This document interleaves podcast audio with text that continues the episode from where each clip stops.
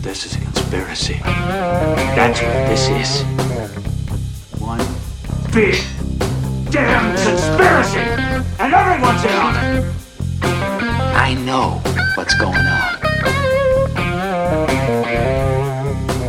Did IQs just drop sharply while I was away? The person is smart. People are dumb, panicky, dangerous animals, and you know it.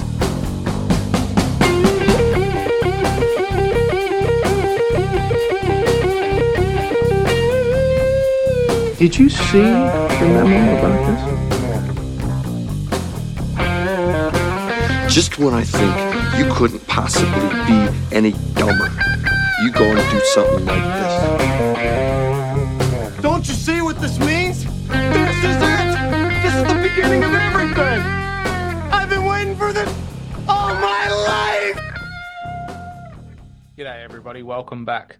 I thought I'd give this episode a little bit of an intro, and to be honest, I don't think this is my best episode. And it doesn't come out of anything from the guest part or the information they represent. I don't feel like I offered enough in this episode in particular. Uh, as you know, my shows tend to be more conversation based. You know, I'm a conversationalist. I love speaking to people, all different perspectives. I love the back and forth of conversations, the diving deeper, the digging into the weeds, all, all that type of stuff of conversation you would know from this podcast. This guest for today is Brandon Kroll, a wonderfully articulate, well educated young man when it comes to theology. I was so excited to have him on, but I feel like I really let the team down on this one. Brandon tends to present his information via like a PowerPoint presentation, the types of things you would see in the corporate world or in academia or in schools. So it's very educational, which as you would all know, that's my background. So I think I almost fell into the trap of being the viewer and the watcher of someone else's podcast. And it meant that I didn't really engage in conversation like I normally do or to the best of my ability. I do value add to a couple of the, the points that Brandon makes and pose a few questions, but I don't think this was my best episode, guys. Uh, I'd love for your feedback on this. Being more visually based as it is, I'll try to endeavor to get this one out on YouTube so you guys can see the, the slides. But in saying that, Brandon's very good at actually describing what is happening in each slide. And I think even the audio itself will speak to the level of research and information this young guy's come across. So I'll definitely have to have Brandon back on the show in the future, hopefully for a bit more of a laid back conversation type of a show, something that you're more used to listening to on this show. It's something that I think was lacking in this podcast from my end. And Brandon really held up the show on this one. I was so focused on the information he was presenting. I felt like I was sitting back doing my own research, to be honest, and, and looking at the work of other people. And I was trying to take it all on board and compartmentalize the things that had lined up with my own research. He was connecting a few dots for me. So I was a little bit uh, in awe, to be honest, a bit starstruck by the research that this young guy had done. And I completely forgot that it was my own podcast, to be honest. I only realized after recording the show that bloody hell, I didn't really engage in this conversation to the best of my ability. So I feel like I let everyone down in that regard. Please let me know if this was a great conversation. Personally, I think the information that's presented is amazing and it'll really open up your theological understandings of the Bible and history in general. But in saying that, here's the episode. I think you'll all enjoy it. It's two hours, it's quite a long one. Some great information there. If you're a person who's on a spiritual journey or you're interested in theology and history in general, this one will be right up your alley. Sit back, enjoy the episode, and please give me feedback on this one, guys. This is how I grow within my show, and I hope I've done it some justice. Welcome to episode 51 of your Missen the Point podcast, where we discuss the weird, the wonderful, and the downright bizarre aspects of life as we have conversations with people from all over the world. Today I'm joined by a young bloke who's dived headfirst into theological research, history, and the occult. A young man making the rounds, spreading the word, and challenging the status quo within Christianity. Ladies and gentlemen, let us welcome Brandon Kroll. Welcome, Brandon. Hey, how's it going? Good, mate. Good. Uh, I heard you on a, mutual friend of ours. Uh, yes. Over at a, quite a few, a few podcasts now. I believe you've got a show coming up with Cosmic Peach as well. Is that correct? Yes. Um, we're doing part one right now, and then part two is supposed to be coming up for next week. We're going to be shooting. Fantastic. And, and like I said, you've been with Heidi recently. I've been listening to those ones, and I thought yes. I should reach out to you and have a few conversations with you as well. Uh, a lot going on in the world at the moment. Um, a lot, Yeah. A lot of challenges I, I see happening within the, the faith of Christianity of what I think it was personally intended to be and what we've got today with the, the Mhm. corporate type of religion that we see around the world. They say it's not a corporation, but you see the way it manages itself and the way it it's kind of become bigger than the faith itself. I tend to see it as corporate sleaze religion at this point. For real. Yeah. So, um, And I- and you and the conversation you're you're bringing up today is the sacred seed. But before we get into that, I thought I'd start off. How did you, had, were you raised a Christian? Did you find Christianity later on in life? How did this all start for you?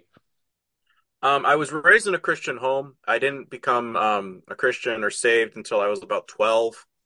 Had a very, very stubborn streak in me. Um, I think I inherited probably from my birth father. I, I'm not going to go into the huge story, but it's it's definitely for a whole podcast just to talk about that. Um, but yeah, I accepted Christ, and like the minute I said, "I want you to steer the helm of my ship," that's the phrasing I used. It literally felt like a like something was whatever was on hold of me. I literally felt a little tingling going on, like there was something definitely there. Um, is the best way to describe it. Like Pilgrim's Progress, the boulder rolling off the back. That's what it felt like, and I kind of jumped. I even looked at my dad, and he didn't see me jump, but I was kind of like, that was weird. But it was solidifying for me that what I just said meant something. There's definitely I just I just took a step into something that I've never like I, I knew a lot about, but I never really understood that there was like this this the spiritual aspect, which is exactly what we're going to be diving into today. Um, the spiritual aspect of what that looks like, feels like, um, how that's interpreted in our everyday walk. And just out of Um, curiosity, was there a particular yeah. domin- denomination you were raised in? Oh goodness. so my dad was very particular about denominations and every time we'd go to a church, basically he'd scout it out, he'd bring in the family, he'd start a problem with arguing something with theology, and then we just awkwardly go for the next couple weeks and then we just kind of dissipate. So it never was any uh cemented denomination personally speaking myself adamantly opposed to it. I think that's something that where we're we're swinging away at branches while we're missing the root of the problem. Um, and it's not like oh let's just kumbaya let's all come together and accept everything. There's like no there's i i see it as religious sects back in the day were pharisees sadducees and now we have lutherans catholic baptists. It's just the same thing. It's been redone rebooted to a modern level. And a lot of people aren't grasping that because they don't understand what it is to be in the holy spirit. So they're they're defending adjectives while they're missing the purpose of their spiritual walk Yeah, I, often call myself denominationally homeless for a reason because not only was I quite jaded by the whole idea of the physical institution of church as being raised a non-practicing Protestant, but uh, the Catholic Church left a sour taste in my mouth for seeing what they've done over over their time.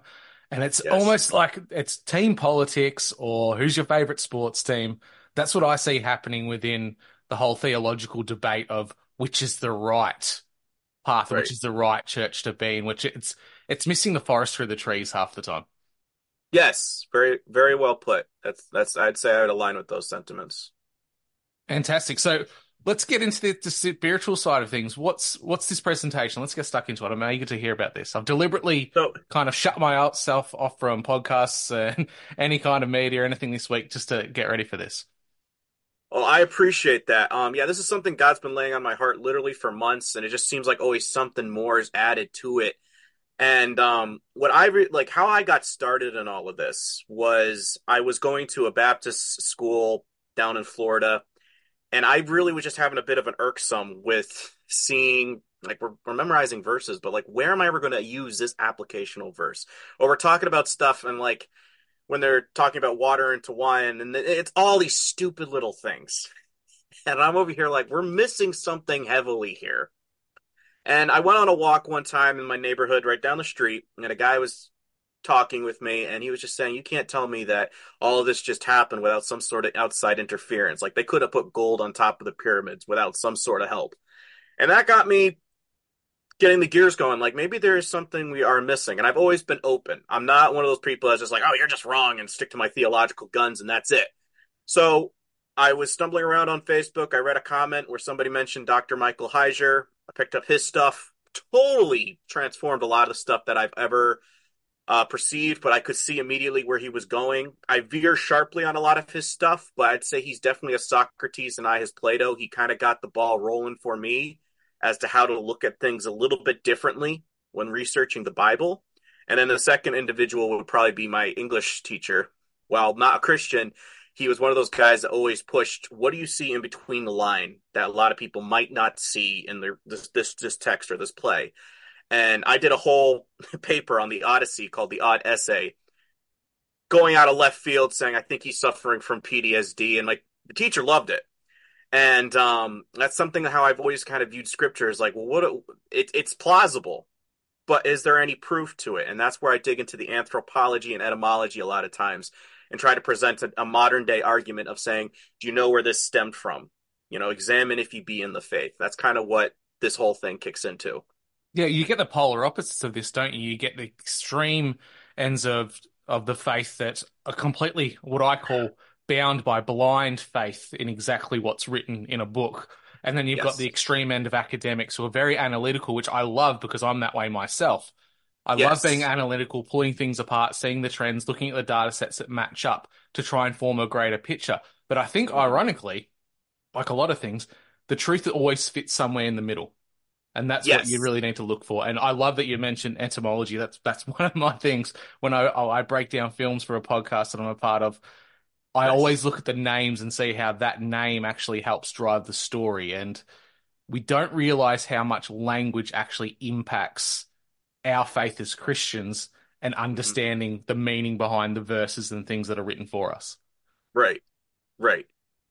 And if we did, we would understand a whole different realm. So that's if I can, I'm gonna try to explain some stuff. Some slides they're solely there just for visual. So if it seems like a lot, don't worry about it. A lot of them gonna be clicking through. Some of it you can screenshot, folks, and you can dig into this as your own little devotional. If we need to cut this into two parts, that's totally fine as well. Um, let's see, is that gonna move? Let's see. There we go. So I'm going to be trying to explain from Old Testament to New Testament the significance of what the temple is. I'm going to be under trying to explain the best I can of explaining what the other side believes, Masonic, Catholic, um, a lot of the pagan origins of what they believe with the temple, and how that compare contrast to when people are calling, "Oh, this is God's house." Not quite.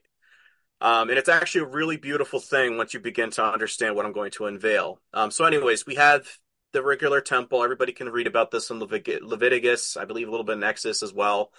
Um, and the way it was designed. A lot of this, I kind of want you just to kind of memorize a little bit, mull it over in your head, what the visuals look like, because as I start unveiling some stuff, you're going to be like, oh, I see it now.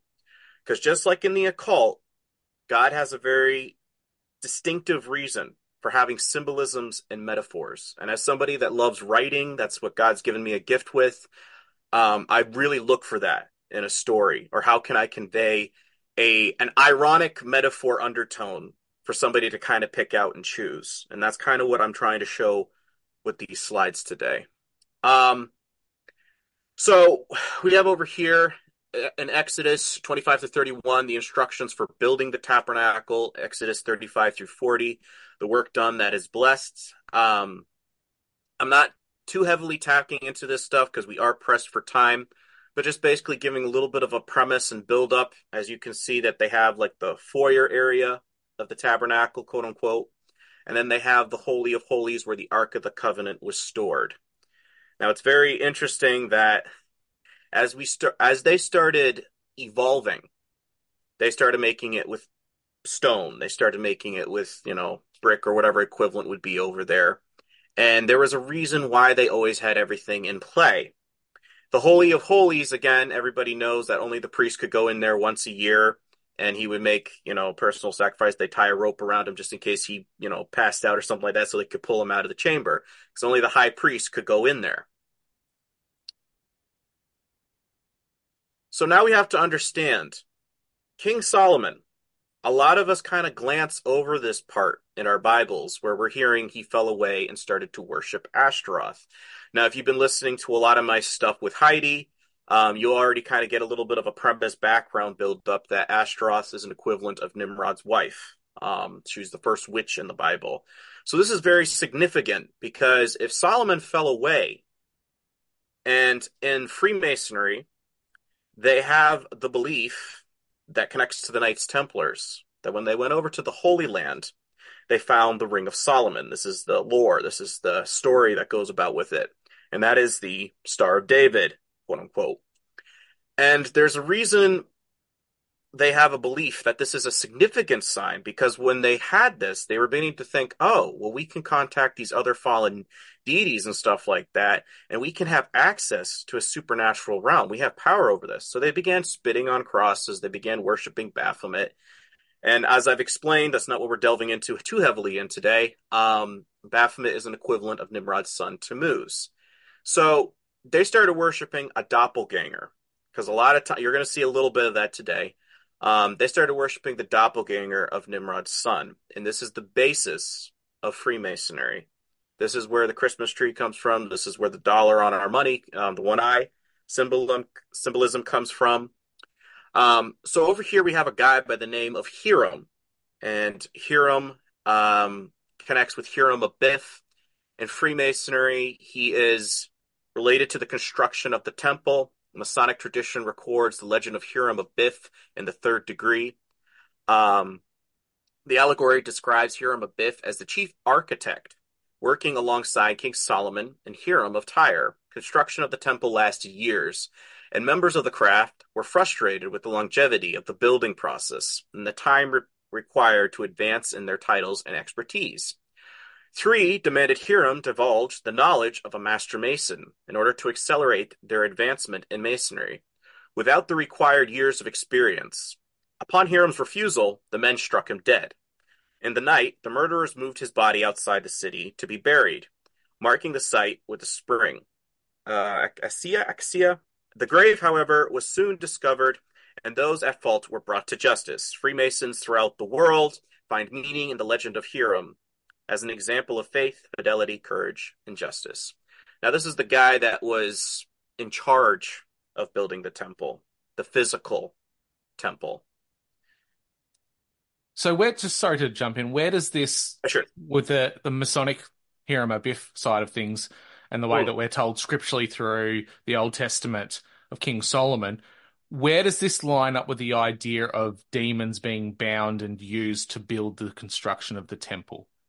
Is this more of a spiritual analogy, or is it does it have a basis I, in the metaphysical? I'm going to be physical. I'm going to be elaborating a little bit onto that. Um, not so much with building the temple. I wouldn't. I would have to say. I would say more so when they were building the Tower of Babel. Um, that that was more the inspiration for the star, the pentagram, and the all-seeing eye. This connects to D, which again, if you've already been watching the Heidi stuff, you already are getting a bit of a basis. Um, with the building of the temple, I think the best way to describe it, and I'm going to be elaborating as we keep going further, is that while one side was representing God, there was another side that was representing Nimrod. And when the and they began to merge the two concepts with the perverse meaning, with perverse interpretations. And therefore we get the idea of oh we're worshiping christ on christmas. And it's like no. And we keep merging with the other cultures saying oh well we can all have it be the same one. No.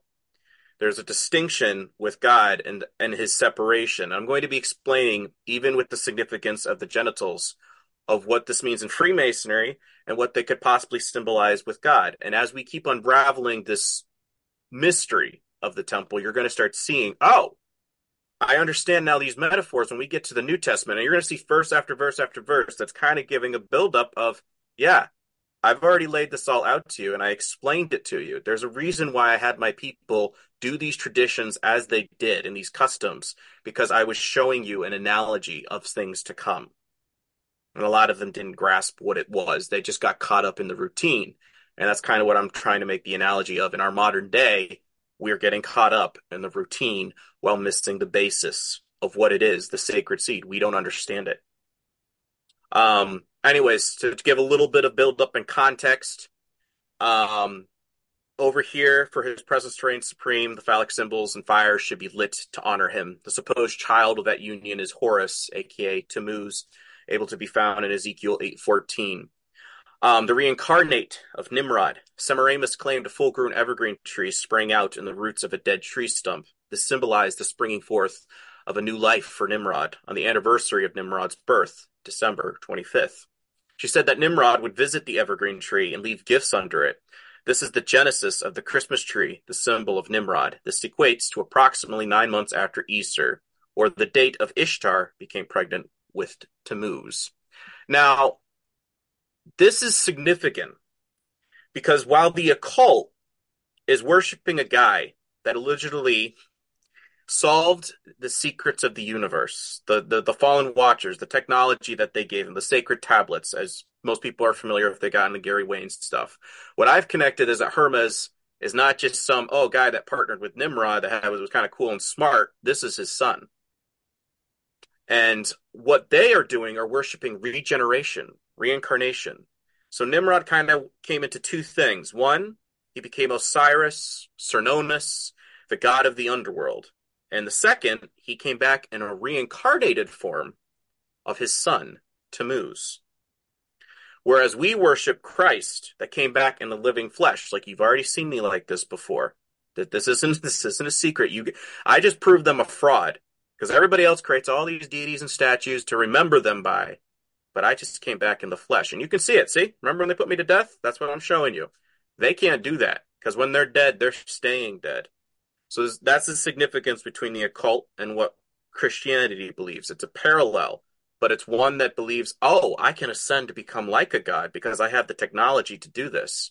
Whereas the other one is saying you need to humble yourself to come into God's presence so that I can give you the former watcher's position on the council of heaven. At least that's my theory. If you listen to Cryptid Warfare, um, I did an episode on that, kind of explaining a little bit more. I'll be doing a reboot, um, a little bit added stuff with Heidi and Janet um, very soon. It's interesting Over that, um, here, that Nimrod ha- has a lot of correlations. Like you gave the Egyptian analogy, um, counterpart to it, but even within yes. Indian culture, you see um, Krishna comes is supposed to come back when humanity needs him, and he, he reincarnates in a different form each time. Now, yes. is it a, and is it a case of a reincarnation as New Ages would understand it, or is it more of a case of that entity possessing another human-based form or demigod form? I would say it's a little bit of all. Because basically, it can be whatever you want it to be as long as you don't believe in Creator God. At the end of the day, that's kind of what they're coming to the conclusion of. As long as you don't believe in Him, it can be whatever version you want. It's kind of the best way to describe it. Um, this is from a Freemasonry website. Uh, Hermes, brother Will um, Wilmshurst, also regards the name of Hiram as identical with Hermes, and Hermes is another equivalent of Tammuz, and thinks that a connection can be traced between the form um, Huram and Sanskrit word guru, which means spiritual teacher. He therefore takes Hiram Abiff to signify the father teacher, or the teacher from the father. Um, that's the Masonic initiation. That Hiram was um, a widow's son, and is also a significant fact. Horus, we see the connection right there, as the child of Isis was the reincarnation of his own father, Osiris. And as soon as the posthumous um, child might well be described as a widow's son. To the tribe of Naphtali, he was born and resided in Tyre, and may well therefore have learned from Dionysian fraternity, which had center there. Now, Dionysius, Dionysius or uh, is basically another equivalent of Nimrod from what I've been able to trace and piece together. He's the mask god of theater. Masks from 2020. They're very um, ironic with their symbolism with what they're unveiling to us. It's it's it's not of hold on. In the Egyptian, when Osiris is found, uh, phallus is lost. In the Masonic, when Hiram is found, the word is lost. Isis furnishes a substitute for the phallus. The master furnishes a substitute word. Isis raises the prostrate form of him who was slain. She takes him from his essence. She conceives and brings forth a son. In the Masonic rite, the master raises the prostrate form of him who was slain, whispers in his ear the mystic word, and a son, a mason, is born into the lodge. In the Egyptian rite, Osiris looked again in his son Horus, in the Masonic, the slain. Hiram lives again in the newly made Master Mason, who is frequently termed the widow's son. And just like we have a baptismal ceremony of being born again, coming up from the water, they have a ceremony of you died, but you're coming back, like you're, you're regenerated. You, you you stood your ground for the pagan aspect. And this is a clip that somebody caught in a Arizona lodge, basically demonstrating what I just read here and the other uh, two slides. A few moments later. So now you can see that this is actually something that they believe. It's a ritual. It's almost as important as baptism for Christianity, but it means something to them. Um, the best way to describe King Solomon is that he was basically a forefather of the occult. I'm going to be explaining a little bit about that. And again, I'm going to Freemasonry websites to explain a lot of this stuff. Uh, this is the Grand Lodge of Ohio and symbolism of King Solomon's temple and the ways it relates to Freemasonry today. Let us learn of our temple and the valuable uh, symbol symbolism as we move in forward with our crafts. Now, you'll note the two pillars. This is something very significant uh, in Freemasonry. One represents Boaz, the other one is Jachin. Um, basically, one represents light, the other represents darkness. I kind of wanted to reduce some slides, so I wasn't able to grab some other stuff. But to give a bit of a bit of rundown of what it all means, according to the rabbi Raymond Apple, Jewish commentators on a um, on First Kings seven twenty one maintain that it was when one stood inside the building and looked out toward the entrance to the east that uh, Jachin on the right to the south and Boaz on the um, on the left to the north, according to the first century uh, Romano Jewish scholar Josephus's book Antiquities of the Jews.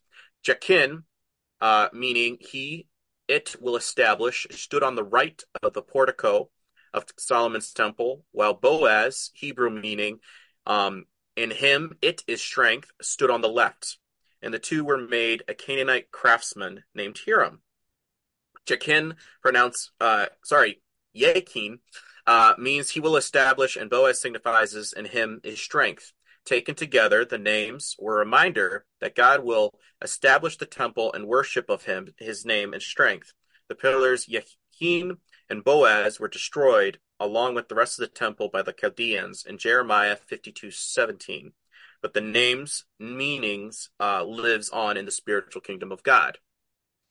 Now, when we're reading Ezekiel chapter 14, you'll remember possibly if, if, a lot of people don't know this passage but it's very significant once you do start reading it. I might do another episode with somebody just breaking down that whole chapter.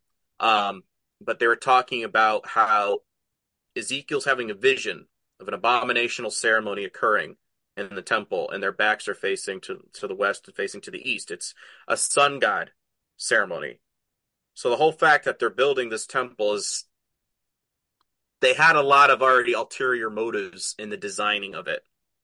Um, the fact that they rebuilt it, I think they started to infuse with a lot of um, when they came back from Babylon. They kept a lot of the Babylonian Talmud doctrines in with their stuff, and they began to infuse it into Judaism, which is modern day Masonry in, on the west, but it is um, Talmud or Judaism in the east. Is the best way to define that. Um, Yakin means he will establish, and Boaz signifies uh, in him it is strength. Taken together, the names were a reminder that God would establish the temple and worship of his name and strength. The pillars of Yakin and um, Boaz were destroyed along with the rest of the temple. Um, you can find this on the esoteric meaning of the twin pillars of Boaz and Yakin. Uh, is that rim remasons.org. Now you'll note that we happen to have that in America. I'm not sure what you guys got in Australia as an equivalent, but I'm pretty sure if you looked hard enough, you'd probably see some stuff. But we have the twin pillars on our Social Security, which is ironic because when you look up Hermes, he's thought to be the originator of coinage. So when we get this currency, banks, the language of commerce, that all connects to Nimrod's son, Tammuz. And the fact that they're connecting it to Social Security gives me even a higher indication he's going to have something to do with the mark of the beast because you can't buy or sell without it. That's a commerce perspective. And if you've been watching this stuff, I've been seeing a lot of stuff with Trump happening to fit the bill and having a variation of his name. both first and last. It was kind of scary, but I was like, oh my gosh. Even the fact with Hiram Abiff, um, I updated that slide with since the talk with Heidi. And uh, tannin means fir tree. So Biff Tannen, based off of Back to the Future, when we were talking about how he had a character named after him, hear him a bit, I was like, oh my, and it's named after an Ashkenazi Jew, Jewish family. I was like, this is just crazy. Um, but here we go. With prominent symbols from Masonic teachings are often on display, such as the well-known square and compasses. In many lodges, particularly in the United States, it is common to see the twin pillars of Yakin and Boaz affixed in the lodge room. They have become prominent symbols in the craft, appearing not only in the lodge, but also in the Masonic art and buildings. As you can see with um, this picture that's depicting it on the bottom, the all-seeing eye, again, it's another nod towards um, Nimrod's son Tammuz. You want to look it up. Um, it's kind of harder to find this one, but I did do a slide Tammuz, his his symbol is the eyes. It is supposed to uh, connote to visions, dreams, and the fulfillment of aspirations. Kind of is what it basically means. So this presentation, it's linking back very much to one point where the Jews were set free, for lack of a better word, from Babylon Mm-hmm. and they returned, and a lot of Edomite converts joined them, in which a lot of that Kabbalah type of Babylonian Yes. type of Talmudic magic since um, belief kind of came into it. Merged But in. but does it go further back? There's a lot of Yahwism I've been researching that tends to indicate that elements of this kind of infiltration occurred a lot earlier. Would you say there's any Oh, elements yeah. of that as well? A, a thousand percent. Um, even the fact with the golden calf that connects to Nimrod, um, and and his mother. That's basically a merger of a god. Um, I think I added that in the one I just did with Heidi. I always update my slides so when I do another presentation, it's better. It can bring up another reference. But with um, the golden calf, that was a symbol of Apis bull in Egypt. When you look up that, that means strength, fertility. Uh, it's a symbolism of a leader. So the fact that Moses is going up to the top of a mountain, trying to get God to be their leader, they're their champion of their people. He comes down, they're over here worshiping Nimrod's family again via the golden calf symbolism. And it's just like, are you guys serious right now? And a depiction frequently with Isis or um, Hathor, which means a state of Horus, um, you'll always see that there's a child nursing at the bosom. And this is where ca- the Catholics get it. This is where Semiramis and Tammuz, they have that original statue. Um, you'll always see it that he's sucking at the teat of mom, which I always kind of laugh because for me, it's like, because Adonis was known as a bit of a pretty boy. But where where is he getting his influence from? Always from Mama, you know, because he can't think for himself. He's he's basically on a leash. But yet, yes, he's powerful. Yes, he translated some stuff. But he's also the product of incest. In the occult, he's he's loved for his knowledge and whatnot, and what he was able to bring about. Um, that's why I really don't like Billy Carson because Billy Carson is presenting an idea that what Hermes or Thoth, wherever you want to call him, he was great because he found all this technology and he worked with the space gods, the Anunnaki and he's actually prepping people for when Project Bluebeam hits that oh this is okay this is acceptable they're just going to bring us back to an ancient time that was perfect where they brought about all this stuff for us you know it, it's very subtle but it has to be put in just right so that the public starts to buy it and accept this oh we're just becoming all one humanity together brotherly love you know Yeah, I'm One seeing a, religion. I'm seeing a big. It's almost like the UFO type of a idea or push started to lose some strength, so they really brought out the whole disclosure thing, and the disclosure Yes. we were getting just didn't add up. So then I'm seeing a lot of people trying to tie it back to biblical the, um, theology and his, and historical events. It's like we're going through the motions of ancient aliens from the 2000s all over again.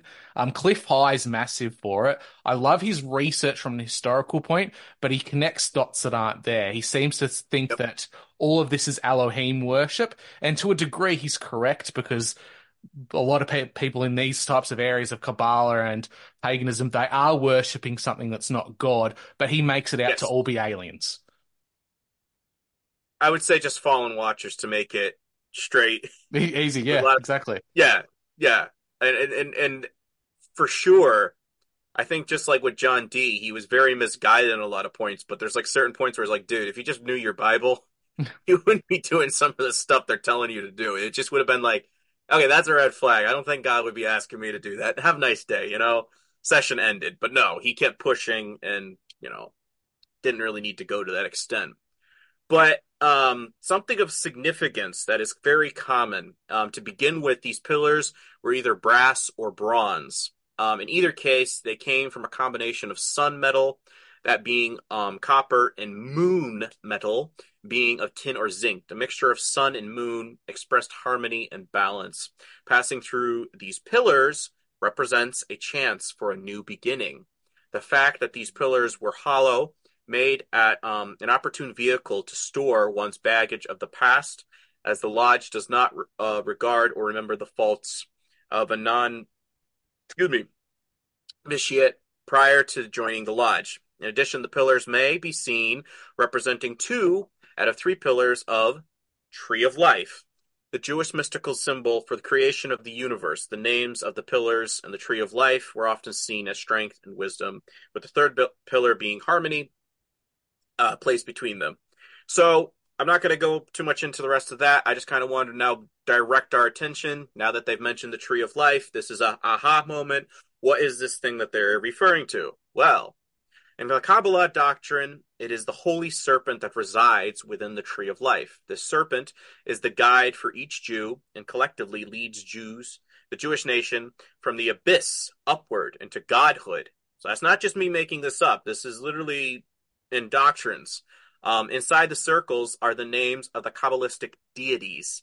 Jews often pray to and have mental holy sex uh, with these Judaic gods and goddesses.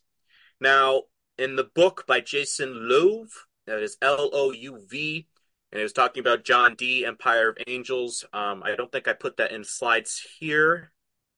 Yes, um, I didn't. Um, anyways, he was talking about in their belief, the serpent race, whatever they believe, they believe that, they, because they're having these mental sex um, ceremonies and whatnot, that if they wait for this serpent from the tree of life, he can only ascend for two things. One, the world is all peaceful, that he ascends um, basically to a uh, utopia version of life. Everything's good. Or the world is in such chaos that he has to ascend to restore order.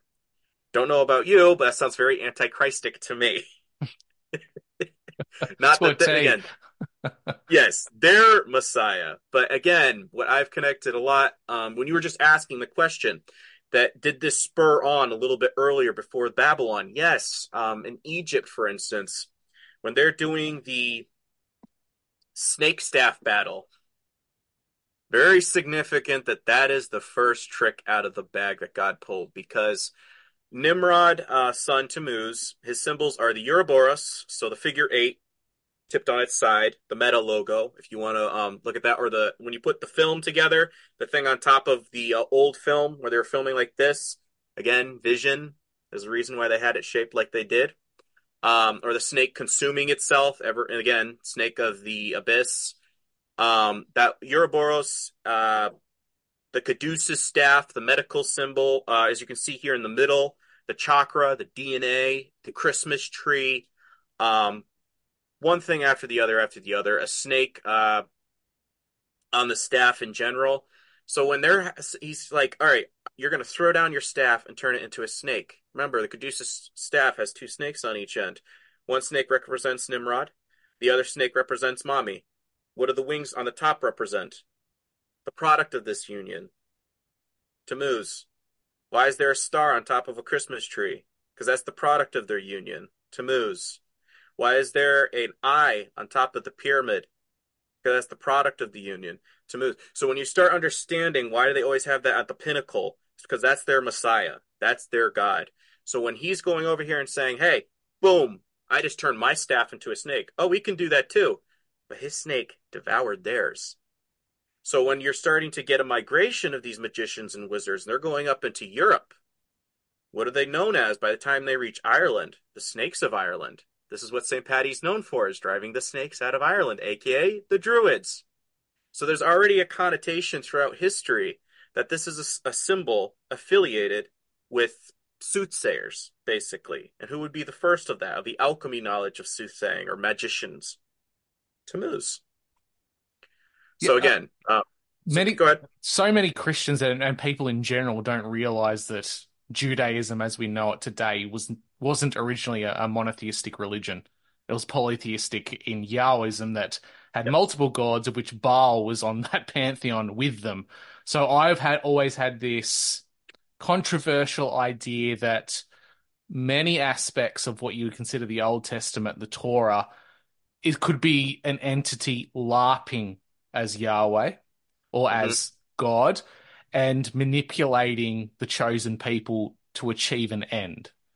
And I think you kind of see that in the way that the, they were so easily influenced by or infiltrated by some of these, what you consider darker entities and, and darker ideas. Yes. Well, even even the name of Baal, it means Lord. When you look up Moloch, it means star. Since they're basically the same equivalent, you get Star Lord. Um, Baal Hermon, Baal Hermon. Why do we ring a bell every hour upon the hour in his memory of his name? Why is it in a church steep? Again, with sun god worship, when you start putting this stuff together. But Mount Hermon is when it all got started. And like you said, it began to influence the society. Like, well, it's practically the same thing. I mean, I kind of want to marry that guy over there or his daughter over there. So why would I not want to be part a little bit of their culture? It's not that far away from our guy, you know. And like you said, it started compromising our character, and that's just what we do with modern uh, society. Is like, oh, you know, it's okay to have a little bit of this feminism aspect brought into the, you know, no, we're supposed to have separate and standards and stuff like that. As we keep going, I'll be elaborating. It's big beef of mine. Um, I, I'll defend f- femininity, but feminism, no, because that's a spirit of rebellion, quite quite deeply. Um, or God knows my heart. I hate that excuse when they're trying to justify something. It's like it says it right here in the Bible. Well, I need more proof. Well, lucky for you, I just did a whole nother slide presentation where at the end of it you're going to be. I wish I didn't see this because now you're under the charge of to him that knows it is a sin. More power to you. Anyways, um, the twin pillars also showed up at the Kabbalistic Temple of Solomon. In the Kabbalah, these pillars um, explained all the mysteries of antagonism, whether neutral, political, or religious. They elucidate the procreative uh, struggle between men and women. According to the laws of nature, the women must resist the man, and he must entice or overcome her. Such is the significance of the two pillars. They are distinct and separate, contrary to appearance. Uh, separately, their power is one joined, and they would destroy one another. And for precisely the same reason, the spiritual power is weakened when it attempts to usurp the temporal, and temporal becomes victim, and it encroaches on the spiritual. Again, like you were just saying, it's eventually what you, what, your heart and mind, eventually what you start thinking is going to start compromising your heart, aka your spirit, and how you're supposed to worship God. Um, he, human equilibrium requires two feet. The world gravitates by two forces, and the generations needed two sexes. When the two pillars find equilibrium, um, it is said to generate a third pillar, one in the middle, which is esoterically, and that means hidden, represents man or mankind. It was also signify the union of uh, Sushumna and the Kundalini. This is sacred marriage, will uh, create and radiate throughout the human body, filling it with divine light. It is then humanity will um, become the third column of wisdom. And what is the fear of the Lord is the beginning of wisdom, where they're saying, oh, you can ascend to a God consciousness. You don't need God. You can become like a God. So the lie never really went away. It just has variations. So we're having a sovereign being. Well, maybe it's the Kundalini. Maybe it's Masonry. Why don't we just all come together and realize God or Jesus' son, he was just another Muhammad. He was just another Buddha. We can all come together and just join. And that's honestly what they're doing is having so many religions, so many confusions in, seeping into our church that at a certain point it's going to be like, well, it's really not all that different. Ah, yes, but that's why real Christians, ones who are going into podcasts and causing problems in the church these days, they're the ones that are not being too well liked because they're starting to ask, well, I'm examining the faith and I'm finding this. What do you think linguistically about this? No, no, no, we're not going to talk about that. We have the pre-tribulation, avoid the tribulation rapture ticket. We don't have to worry about all that. God's going to pull us out before it gets really bad. But what are we supposed to do with our spirit, spiritual walk in the meantime? Nobody knows who a real Christian is these days half the time. They see a cute little verse in a profile, but your actions, they're kind of lacking. you, you, you don't see that in everyday culture. And that was a thing back in the New Testament is that they were noticeable. It was scaring people because it was like almost like a philosophy movement. Pe- they're not doing what everybody else does. We're losing parishioners in the temple. We're not making money now when we're making our idols. What's going on here? Hey, you, Paul, dude, you're one of the speaker. Okay, you come over here and talk to us on Mars Hill because we kind of want to figure out what your philosophy is all about. That's what it was. It was so radical that it changed a whole entire empire, and it kind of scared them a little bit with going, okay, there's something different with this. At a certain point, they saw, okay, we can't lick this movement. We're going to become it. And that's where we get Constantine. Yeah, well, you look at what the Roman Empire was at that time. It controlled the known world. And Yes. you've got something that, as a grassroots movement, which throughout history, no matter what it is, a grassroots movement tends to overwhelm and, and gain momentum and become bigger than what um, the, the establishment of the time could ever dream of it being. And Yes. you saw at the church at that time, the church was people of the faith congregating together. It wasn't a physical institution. It didn't have people appointed to be re- the representative of gods within a building. It was just the people going about spreading the word and sharing the faith. And that's what was the biggest challenge to the status quo at that time. because they understood what it was. Nowadays, where are they? Well, they're in church on Sundays. We don't know them about during the week. That's the scary part. I, I, I did my tithing at church on Sunday, so I'm Yes. fine. I'm a good Christian. I'm so saved right now. Yeah. Besides, it's not my fault if you didn't come to church and become saved, you sinner.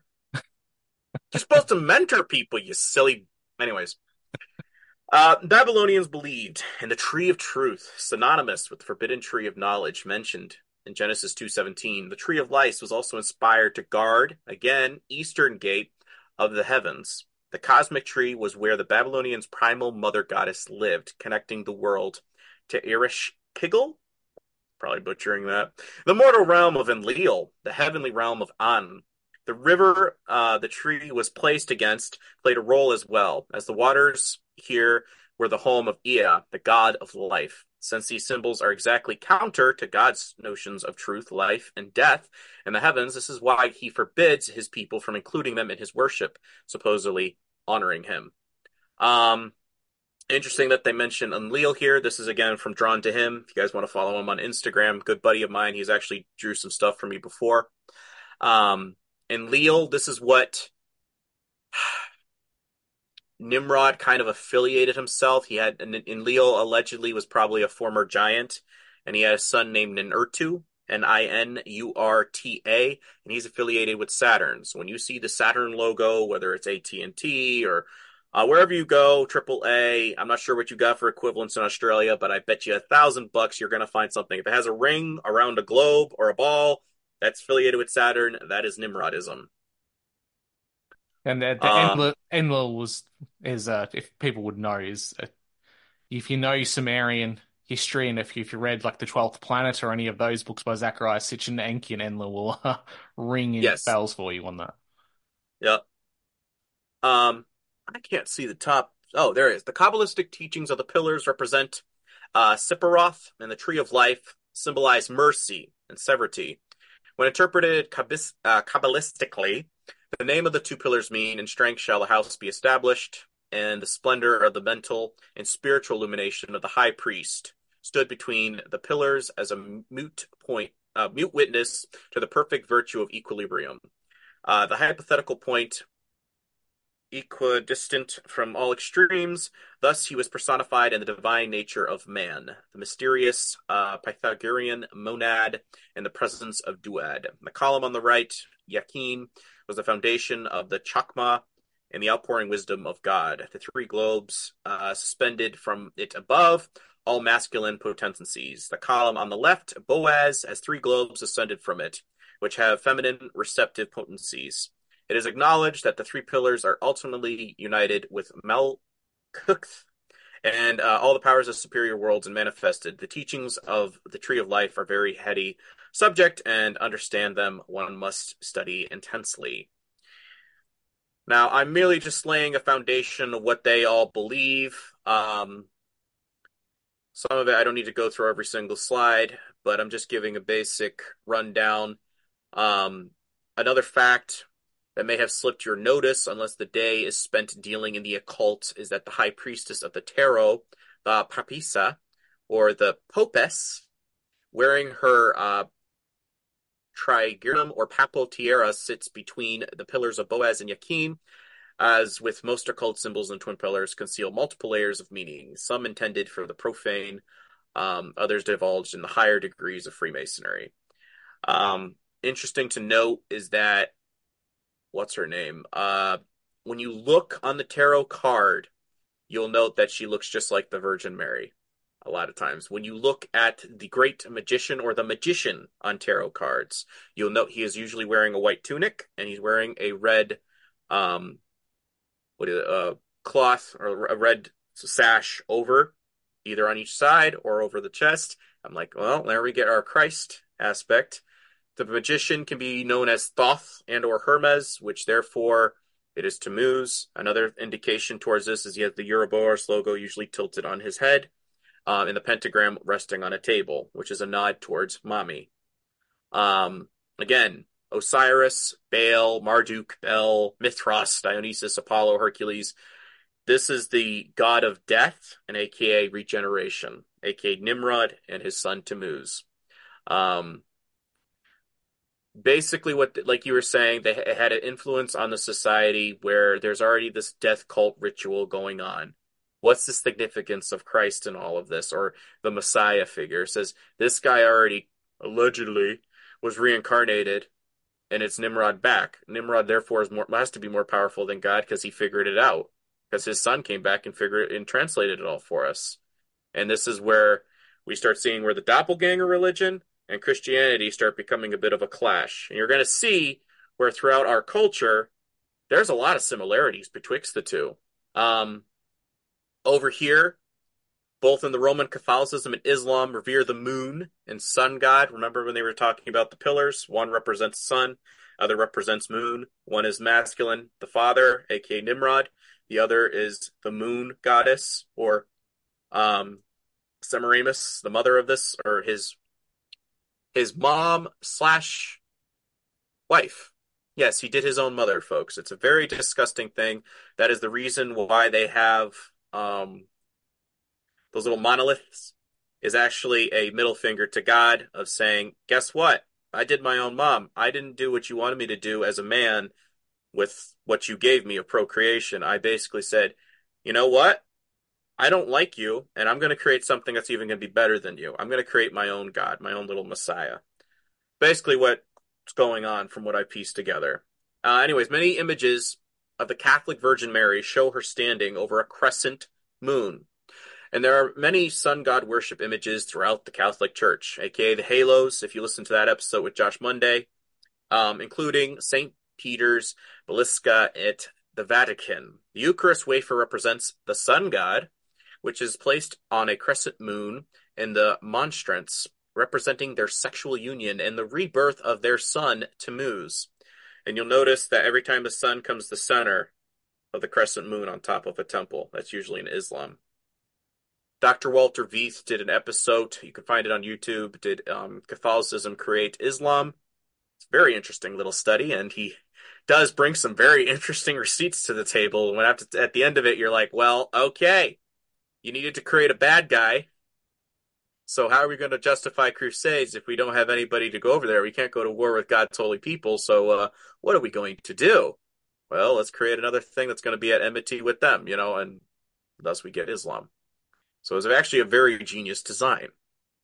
Um, okay, this is what we already covered with the sun and moon. I'm just bringing that up for reference. Again, um, IHS, you'll notice that it's a sun logo. Apollo, Horus, Helios, where we get our heliocentric theorem, sorry, theory from. Um, talking about a globe Earth again. That goes back to Nimrod's son Tammuz. Ezekiel 8:14 it was talking about the women weeping for Tammuz. This was the origin of Lent, where they put the little gray cross on top of somebody's head and they eat pork for 40 days. Why? Well, because Tammuz um, basically went on a hunting trip and got killed by a wild boar at the age of 40. So you have meat for 40 days. And then again, you put a T on top of their head in memory of Tammuz. That is why the women are weeping for Tammuz. Women weeping at the cross, women weeping for Tammuz. I just love how all of, all of this information that's been juxtaposed into the modern faith has really been weaponized by the New Age movement to try and say that, oh, look, Christianity has just borrowed all these ideas from an older b- belief system, and that's the one we Yeah. should all go to. But Yes. they neglect the idea that maybe it's been done for a reason, and Yes. and you try to challenge this idea of accepted um, Christianity, and you point these things out, and you become a very unpopular person within within the faith. Yes.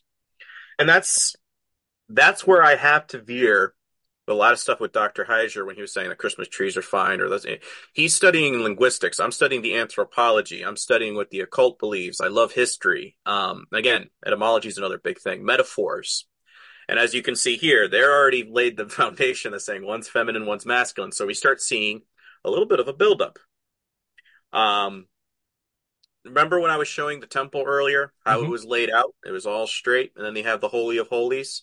Do you notice anything? It's all straight in the front. Then you have the bigger room in the back, the Mhm. Holy of Holy. New life. There's symbolism with this. In the occult, there's symbolism with this. Is oh, we can have our new life if you know we just mix a little of this in there, mix a little of that in there. We don't really Well- need God. Well, Brandon, they make Yeah. a joke of this openly on the um, Jack Black movie Year One, where he goes to the temple and the princess says, um, "Would you like to go to the holiest of holies?" And Jack Black's like, "Yeah, I'd love to visit your holiest of holies." They make a joke and a reference to this and put it straight out into the, the public sphere without people realizing. and that doesn't surprise you. Literally go on IMD, IMDb or whatever IMDb.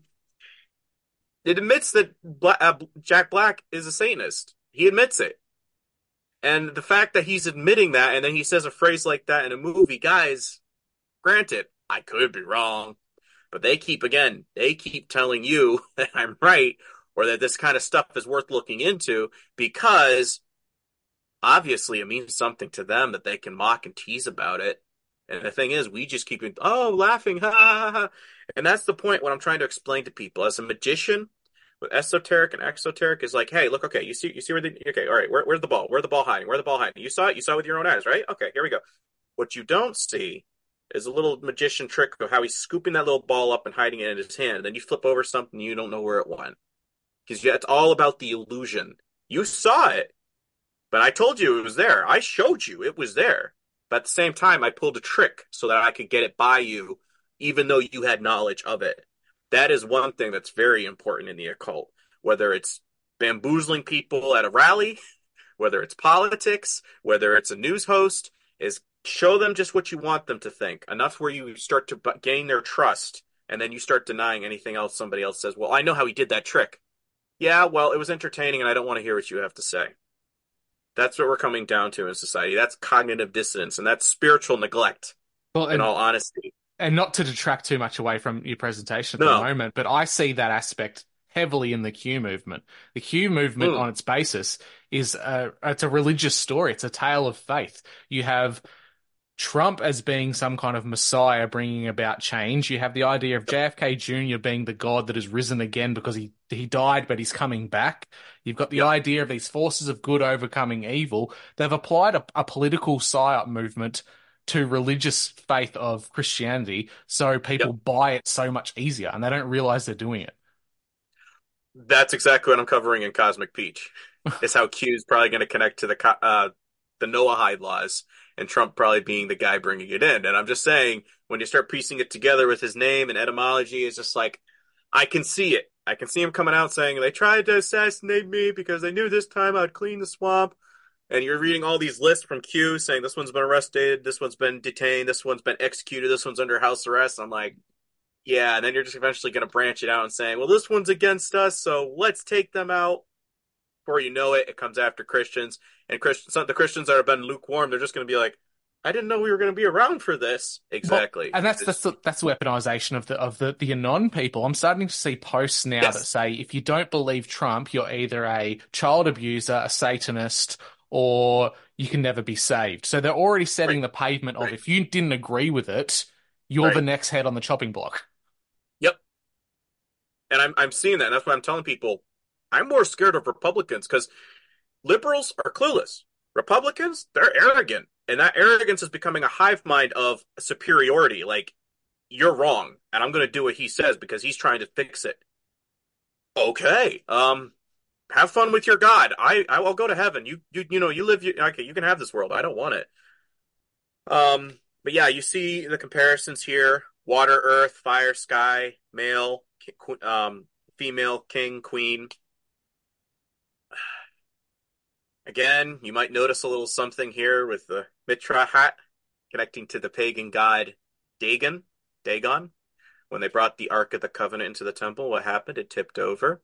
You see it now with Catholicism. Jew-ish. Ish means to be similar to. You see it with the modern uh, Jewishry, and you see it in the Catholic Church. So it's already gradually being mixed together. It's like we're already halfway there. Again, this is just to give a little bit of context, but when they're talking about the Star of David, folks, look up these verses. Amos 5 26. We have borne the tabernacle of Moloch and Chiun in your images, the star of your God, which ye made to yourselves. And then that's Old Testament, but now we have Acts 7:43 by Stephen the Martyr. Yea, ye took on the tabernacle of Moloch and the star of your God Remphan, figures which he made to worship them, and will carry you beyond Babylon. So we're already seeing where he's talking about you guys brought this with you, and it's a parasite, it's a leech, and it's hurting you guys. This is what Christ was against when he was calling you guys out, and that's made them really mad. Why? Because he's exposing the darkness. So when you're talking about the star of Remphan, you are talking about Nimrod's sigil. Uh, modern day Rothschilds, you're wondering why is that on the Israeli flag? Well, they claim in biographies to be descendants of Nimrod. They have the all-seeing eye on top of the Israeli Supreme Court. They also were the ones that created our IRS. So when you start putting this stuff together, you start seeing why is that on our money? Who is their Messiah figure?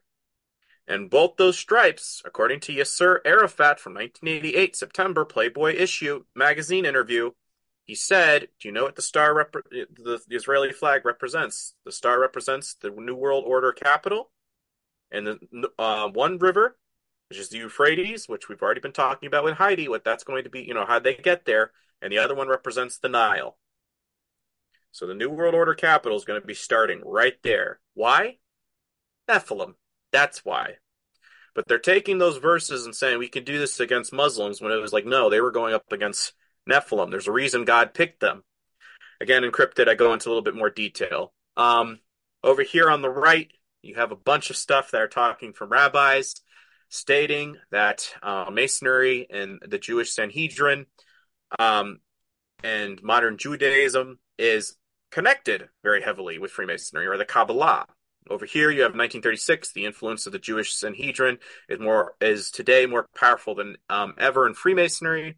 You have Rabbi Isaac Wise. In 1866, Masonry is a Jewish institution, institution whose history, degrees, charges, passwords, and explanations are Jewish from beginning to end. The Encyclopedia of Freemasonry, 1906, Philadelphia. Each lodge is and must be a symbol of the Jewish temple, each master in the chair, and representative of the Jewish king, and every Mason the personification of the Jewish workman. And lastly, the Jewish Tribune, 1927. Masonry is based on Judaism. Eliminate the teachings of Judaism from the Masonic ritual and what is left. So again, we're calling out the synagogue of Satan. This is what we're referring to. We're not talking about what you think is God's chosen people. If anything, I would have a personal beef with that phrasing. I don't think it's accurate. Um, not until they come back from Je- uh, Jeremiah 3 8. I'll be touching on that shortly. That verse kind of gives me a little bit of an indication why Christ could offer a marriage to Christians and the New Testament, because you had Old Covenant, Old marriage, then you have New Testament, New Test, uh, New Covenant, New marriage my interpretation. By the time I'm done, you're going to be like, "Oh, whoa, it's all there.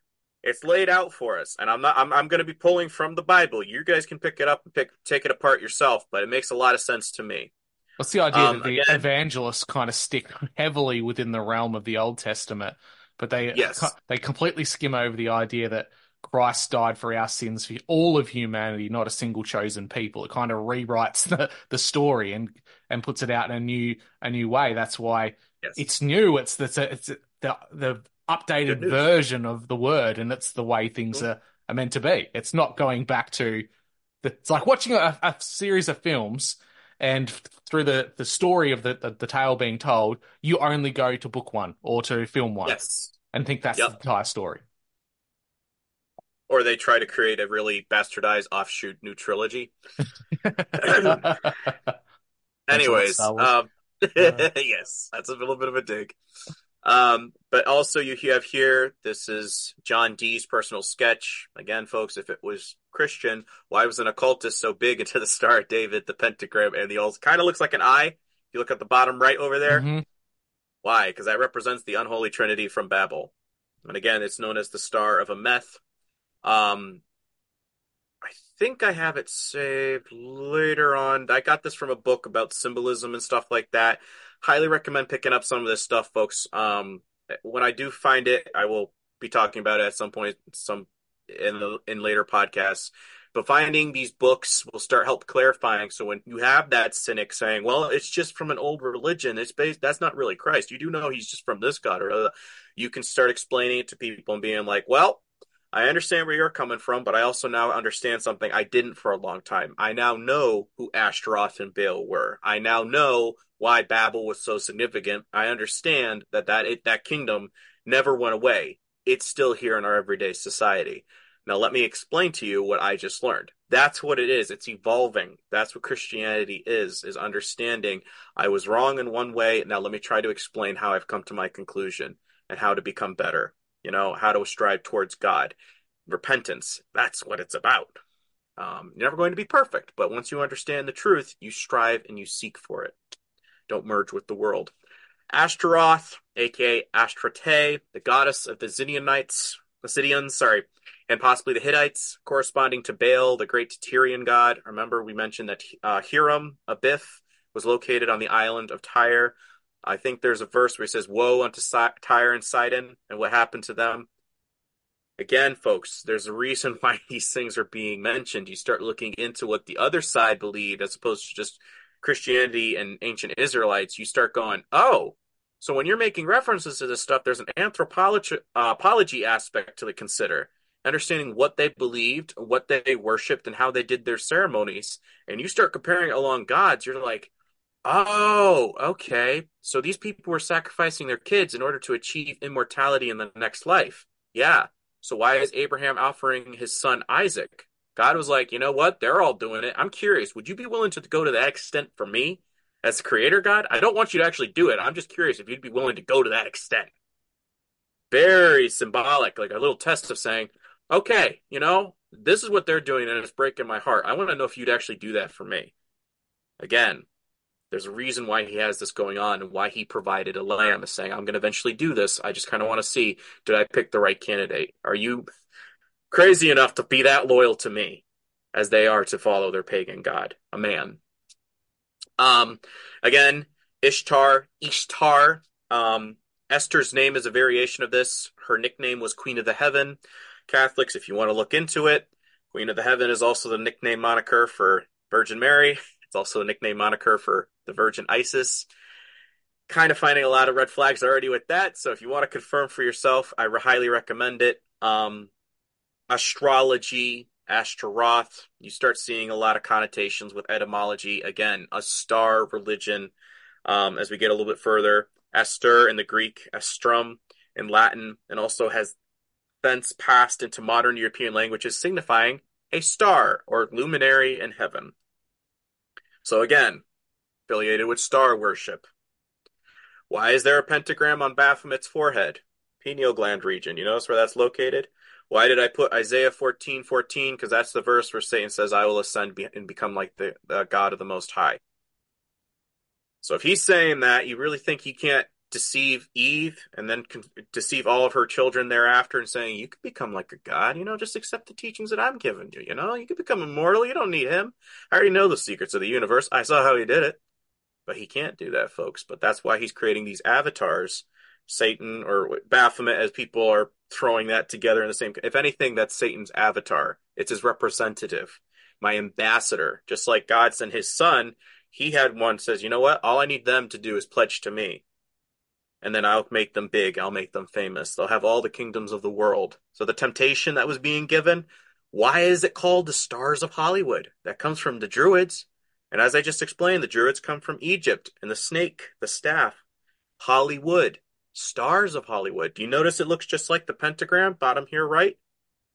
You start seeing where it's evolving. You see what America, pretty sure you'd find something similar to into it in Australia, but it's shaped like a pentagram. And again, uh, pentagram, 5G, penta means 5G. Why is it just G? Again, esoteric, exoteric. It's what the plebes know. It's what we actually know. So if you already got the, all they have to do is activate it. People are either going to die or they're going to use them to be vessels for their new kids. As I was explaining in um, Cryptid, they have Generation Z, Zombie. Right now we're in Gen Alpha. I'm going to call it a hunch, but I think the last generation is going to be Gen Omega. Alpha and Omega. You guys will be like gods. I think that's what they're heading towards. Very subtle. Um, anyways, what is Ashtaroth backstory? And again, with here they call it a he, but again, this is a very androgynous cult. So I guess he, her, him, whatever they want to identify as, as we already know in our modern culture, we're seeing a lot of that.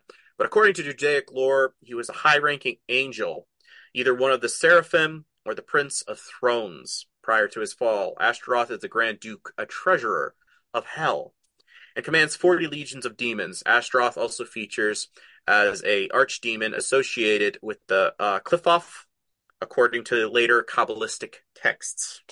So again, Kabbalah affiliated again with an Ashtaroth. So probably not a good thing if we know anything about our Bible is just you know knowing basics of oh they used to have groves under Ashtaroth and all this stuff and we don't really know oh who was Ashtaroth? Where is Baal? They just started worshiping these pagan gods but we don't know anything about basic context of culture. Where did these things come from? What did it mean to the surrounding pagan cultures? Here we go. Uh, this is a statue of Moloch. Notice anything on his chest? Oh seeing eye. Mm-hmm. So- that's- Mm, you're to be very a, good a sun as well, illuminated Yes. as usual. And again, Horus, Apollo, he's known as the sun god. The only exception is Ra, but again, eventually they said Ra and Horus merged. Ra would be Nimrod when he was alive, and then all equivalents thereafter would have been his son. But again, Baal, ancient translation means Lord, Moloch means star, together, Star Lord. Guardians of the Galaxy. Yes, they're throwing it in your face. Um, again, this is just for context. You want to look it up. First Kings was 11, 5 through 13, when Solomon be- fell and began to worship the god of the Sidonites, or Sidonians, and Moloch and the Ammonites. So again, these were cultures that were possibly Nephilim bumping and creating offspring and stuff like that. And they were going over here saying, well, we can worship their gods too. It's like, no, there's a reason why I wanted you to wipe them all out because that was the sin in Genesis 6 that they kept doing is falling after the ones that taught them apostasy, knowledge of good and evil. That's the kind of stuff God doesn't want us to delve into. So when you're noticing I'm mispronouncing a bunch of stuff, why? Because I don't really care. I'm just showing you a basic rough draft of this is what they believe. Don't get into it, but I'm just also showing this is this is behind the curtain. You see that? Cool. Now next time somebody starts giving you that's lesser knowledge, um, when they start giving you these excuses, oh, it's just this one, just that one, you can be like, well, actually, I can actually point to my Bible and I understand where you're coming from, but let me explain where that character came from. So you now have an argument and a basis to make. Again, as I was stating, the Israeli uh, Supreme Court, the all-seeing eye on top, our IRS. Um, you'll note that it is a falcon and or eagle. Bird of prey is basically what Horus should, is affiliated with. Again, Horus being Nimrod's son. You see the Masonic um, in Israel compass, and you see the IRS over in America where we have a little. It's all there. Uh, over here, you see a movie. Um, Israeli Supreme Court. That's their 50th anniversary. You see the movie cover for Lucifer Rising. Again, the Apo- sorry, Apo- but Sorry, Brandon. I- I'm just looking at the IRS symbol and the fact that it's got the set of scales in an Egyptian mythology. When you die and go to the underworld, your karmic balance is weighed up and you can pay your way into the afterlife with gold. And this is the Yes. IRS that puts you in debt for life that you have to pay off. Quite ironic. Well, I mean, it's even like Catholicism where they're over here saying, "Oh, you want to save yourself from purgatory, you know, just in case you didn't make it, just give us a little money." It's like, Just 10 grand. Wait. There you go. Yeah, pay to pray, pray to pay. we'll get him out from here. It's like, what are you talking about? Um, I think that's what I loved about Whitest Kids U' Know. They had the one with Trevor when he was singing "Make Money" for the Pope. yeah. It's so dark, but I'm like, I hate to say it, guys. He's making a lot of sense here, and I understand the cynicism, of people because they equate Catholicism with Christianity, and when they're seeing all these people, literally, you're turning into a temple of, you know, this is not my father's house; it's a den of thieves. You kind of see where he's going with this. It's like, yeah, this is not about monetary stuff; it's about spiritual. So when they're saying render unto Caesar things are Caesar, it says basically do what you have to do under their laws because you're in this world at this time. But don't forget your your heavenly Father, where your spiritual priorities are supposed to be. And they're over here going spiritual priorities. Oof, he just called us out on something. He's like, yeah, go away. so, um, again, you zoom in. This is the all-seeing eye and the Masonic compass again. Let's see, where are we now? Uh, King James. And the Word was made flesh and dwelt among us, and beheld his glory, and the glory of the only begotten of the Father, full of grace. Um, for God so loved the world that he gave his only begotten Son, whosoever believes in him should not perish. We're all familiar with this verse, but this is where I like calling out people because when you start saying God, this is my beef with the triune. And the reason I'm saying that, because after I've studied the occult, I'm kind of having a hard time with that because you're telling me that God kind of sounds like a ventriloquist or he's, um, you know, schizophrenic because one minute he's saying, This is my beloved son. He's specifying son and who I am well pleased. I put, I put my son down here to represent something very big for you people. I'm willing to put my son on this. I'm willing to make this contract by putting my, uh, you know, I just have to speak it. So when we get the second Adam, all I have to do is speak it. I, it's just like it was the beginning of creation, and it's done. If we're saying that, oh, this is my beloved son, whom I will please, and the next minute he's praying, Father, but for you know, is it? No, no, no, no. There's a reason for that, and when you start understanding, it's like I was telling my buddy this, and he began crying. I says because uh, when I, when God talks to me, I pray, and I'll be like you know lamenting, and then he says, "All right, listen to this Bible story." Now, how do you think I felt about that? I go pretty loud. Yeah, yeah. And he's giving me metaphors he talks through me. But he's like, "Do you hear yourself right now?" I'm like, "Yeah." Case in point. So when he's putting his son on the cross, and these angels are looking down from heaven, they're over here saying, "Well, he's getting whipped. You want us to go down now?" No, no. They're putting a nail through him. You want us to go down now? No, I, I can't do that. Dad, are you listening to me? I I, wa- I don't want to do this. Like I'm having some second thoughts here. I can't do it. I made a commitment about this. I, I I'm I'm a man. I'm a god of my word. I said I was going to do this. I have to let this happen to you. And the angels are looking at him like, "Are you crazy right now? We we could save him." And it even says, you know, you could send down like ten thousand legions, and it, it would be done. It'd be fixed instantaneously. So the fact when you look at it that way is like, oh wow, this is a father and son, and he can't do anything for his son because I'm a man of my word. I made this commitment. So very symbolic stuff, and I'm I'm I'm going to paint this where you guys are going to appreciate this perspective. If you've ever been kind of skeptical, or if you are a diehard triune, after hearing this, you're going to be probably having a change of heart because it's very powerful to our spiritual warfare. And again, we're having Nicodemus talking to Jesus by night. Um, Jesus answered, Verily, verily, I say unto thee, except a man be born of water and of the Spirit, he cannot enter into the kingdom of heaven. That which is born of the flesh is flesh, and that which is born of the Spirit is spirit. Marvel not that I said unto thee, You must be born again. Now, again, he's looking at him, he's saying, Well, do I have to crawl back into my mother's womb? Like, what does this mean? I do not understand what you are saying here. Well, I'm going to be explaining that to you because, again, we've already seen in the occult that they have the male and female remnants of regeneration or the you know man can ascend to become higher in consciousness and wisdom. But what is christ talking about here? Well according to the jewish uh, tradition the temple of solomon also known as the first temple was built by king solomon in the circa of 990 931 bce long ago on the spot where god created adam the first man. Very significant very significant. But the building was destroyed 400 years later. So again what does he say? He says the phrase, I could, I'm, you know, the fa- my father's going to tear down this temple, and in three days it will be rebuilt. Well, of course, he wasn't talking about the physical temple. We all know that if you know the basic concept of Christianity. What was he talking about? Himself. He's talking about himself, folks. And where did and he's talking about I'm the new temple. The building you're over here looking at, you're admiring, you're putting all your emphasis on. It's me. I'm the new one. I'm the new Adam. And it's built on the spot where allegedly he created Adam. So when you put that into perspective, you're just like, whoa, that's pretty dope. Whether true or not, I has it has some merit to, for consideration. And again, so it is written, the first man, Adam, became a living being. The last Adam, a life-giving spirit. The spirit spiritual did not come first, but the natural. And after that, the spiritual. The first man was out of dust of the earth. The second man is of heaven. As with the earthly man, so are those who are of the earth. And as the heavenly man are, um, so also are those are of heaven. And other passages that allude to this idea, 1 Corinthians 15, 21 to 22. For since death came through man, the resurrection of the dead came also through a man. For as in Adam all die, so in Christ all will be made alive. It's very interesting that he's starting to bring this connotation of you're going to be reborn. You're going to be reborn in the resurrection.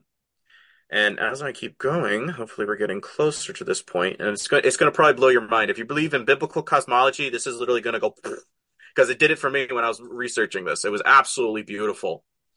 Um, so the message, but the Jews were upset. They asked, What credentials can you give to present to justify this? Jesus answered, Tear down this temple, and in three days I will build it um, back together. They were indignant. Um, it took 46 years to build this temple, and you're going to rebuild it in three days. But Jesus was talking about his body as the temple. Later, after he was raised from the dead, his disciples remembered he said this. Uh, they then took two, put two and two together and believed both was written in scripture and what Jesus had said. Um, the Lord told Nicodemus unequivocally, that which is born of the flesh is flesh, and that which is born of the spirit is spirit. Only the spirit of the living God can take dry bones, um, dead in trespasses and rebellion against God, and make them spiritually alive. So if we're already dead to our sins, we're destined to hell or following the the spirits of our fathers, you know, the, all the pagan deities or the fallen watchers, whatever you want to call it. But Christ can redeem that because now this brings you back into spiritual focus and priority. To emulate Christ is to come back into the Father's fold. Is to be born again. You're come you're, you're understanding that this is going to require work as opposed to just saying it all you people are good. All of you are my people.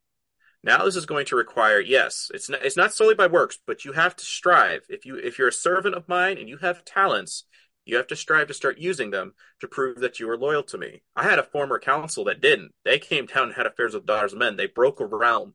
There is a rule between these realms that you're not allowed to do that. But they did.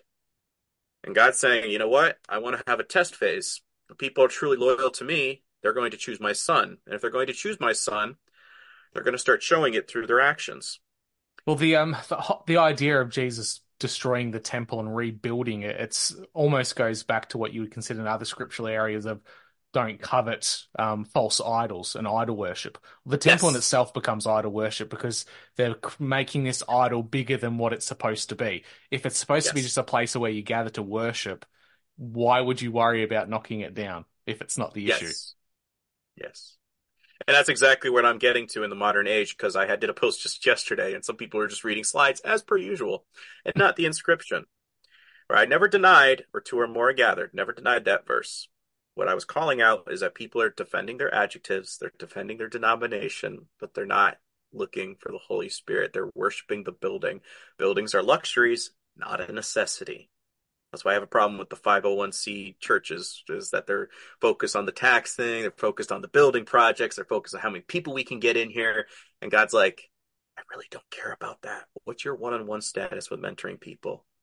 How's that looking for you? And a lot of people, again, what are they doing? They're just checkbox Christians. Little cubicle Christianity. I came in, sat in my pew, I got my Bible. Okay, now I'll go back home. Maybe I'll read the Bible when I'm in. You know, you know, it's uh, it's different for per person, but you start seeing you don't really care about me because you're not putting in any dedication to come to understand me better. And when people are starting to pre- present stuff like this, they're over going, "No, no, that's not what the pastor said. That's not what I learned in school. So no, no, that's all. That's all. You know, that's out there. Stay away from that. Just, just wait for the rapture. We're good." Okay. Okay, that I, I think God's going to think that too. He's going to say, you know, I wanted there was there was a time after that pandemic or during that pandemic, I wanted some of you guys to come out of them and start speaking, start bringing the word, and you didn't listen. You didn't listen to this person. You said they were crazy. You said uh, that. All I wanted you to do was listen, start delving in, start buying a book they recommended, or you know, listen to a podcast, and you didn't want to do it. You didn't have time. You didn't have time for me. Why? You know, God speaks through us.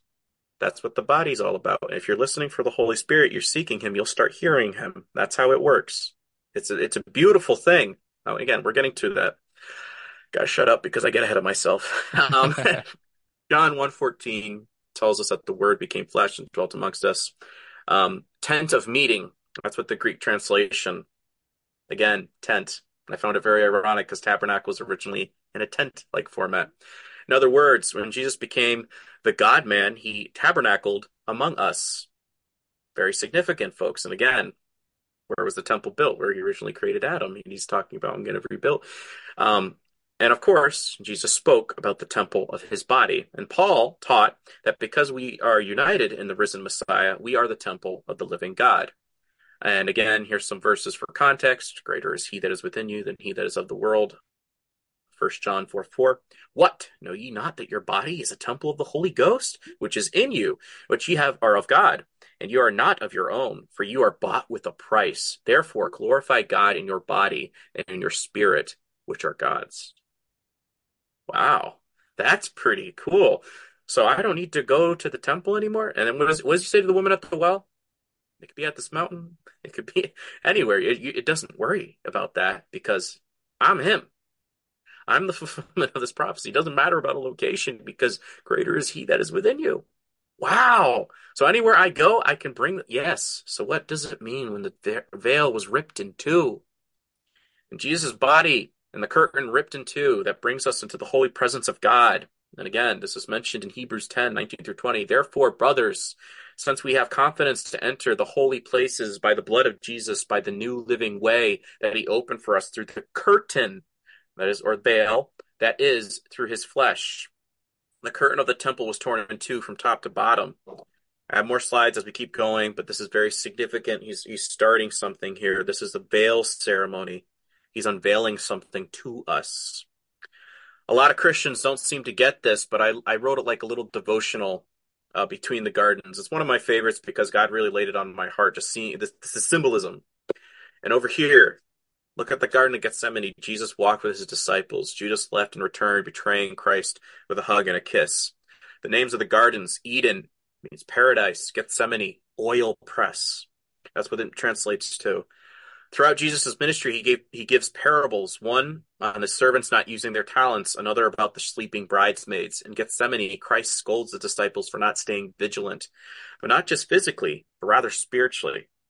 Um, like the parable of the sleeping bridesmaids, they fell asleep before the bridegroom's return. They had their lamps, again, God's word, but they lacked oil, Holy Spirit discernment of understanding what was all going on. They fell asleep because they grew comfortable with routine. Similarly to the disciples of Gethsemane, totally caught unaware that they were about to ascend the precipice of supernatural warfare. How fitting that Christ chose Gethsemane, oil press, sleeping disciples, bridesmaids, to illustrate that ministry for his disciples was going to be requiring work and a spiritual vigilance. Like it says in 1 Peter 5 8, For your adversary the devil walketh about like a roaring lion, seeking whom he may devour. You fall asleep, you start you know going straying from the herd, you're going to fall. That's what the devil's looking for. And again, he went a little further through the verse of context to just just just to think on it, folks. It's a really powerful thing. Is he's in a garden again. He used to walk with Adam. He got betrayed by his most favored creation, and what happens?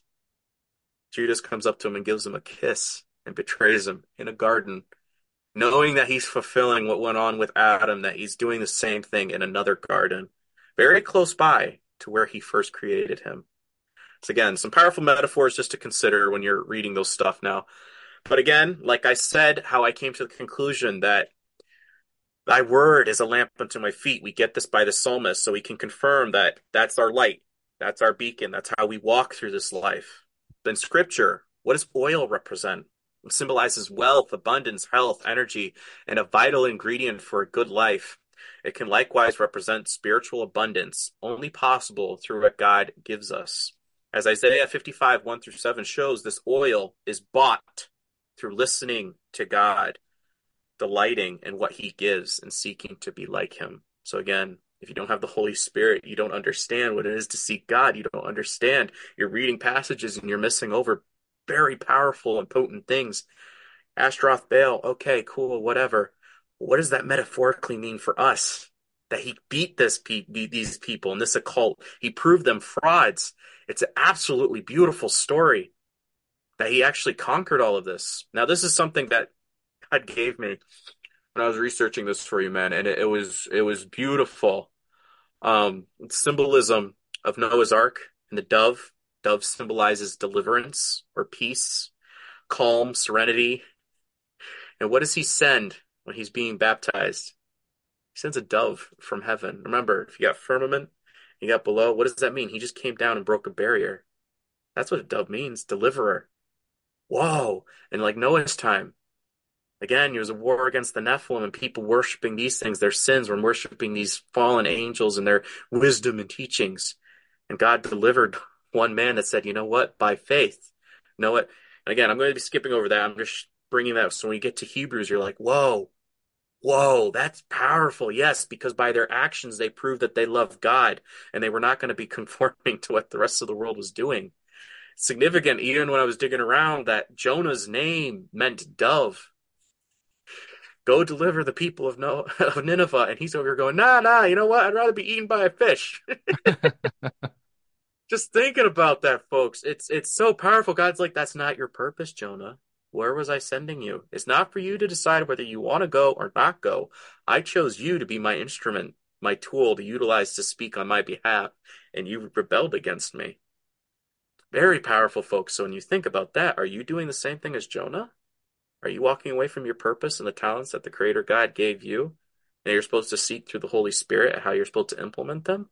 Whether you're an artist, whether you're a cook, whether you're, you know, a writer, a podcast, whatever you are you utilizing what I've given you, whatever talents I gave you as that servant, are you trying to use them to the best of your ability to reach some people for me? That's all I'm asking. I know some people got some heavy work schedules. I get it. But what are you trying to do a little bit? Are you dragging one person with you, trying to bring them to me through your character and your actions? A lot of people aren't getting that. So again, um, can a mother enter his mother's womb a second time in order to be born again? These two verses help us understand the meaning of the phrase born of water and of the Spirit. So again, if there's a firmament above and there's water below, or was water below, I think now it's hollowed out for Hades. What does that mean, folks? This dove came from a different realm. He probably came through water to come down to where's Christ coming? Christ is breaking that water. Why? So he can have access to go into heaven. So the down below, they're going, okay, whatever. He's doing a baptism ceremony. He finally dies. Yeah. Then he's ascending. He's going back up. Wait, no, no, no, no. You, we, we got rid of you. What are you doing? I'm letting them have your position.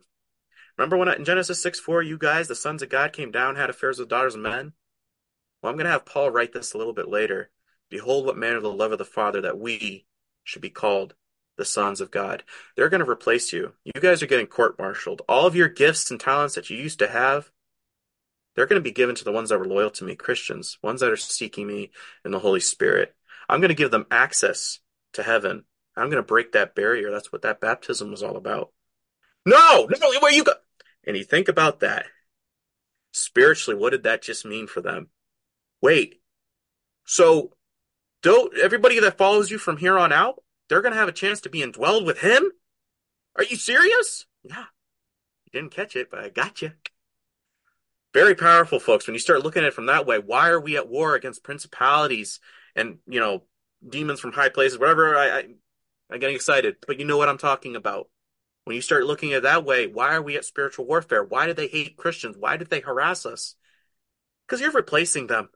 I would be pretty mad at us too. Yeah, you're you just got access to a heavenly realm that they got kicked out of. They broke that realm to come down and just destroy. What are Christians supposed to do? They're supposed to strive the best they can to say, no, look to him. That's the best that I can tell you. And how do you do that?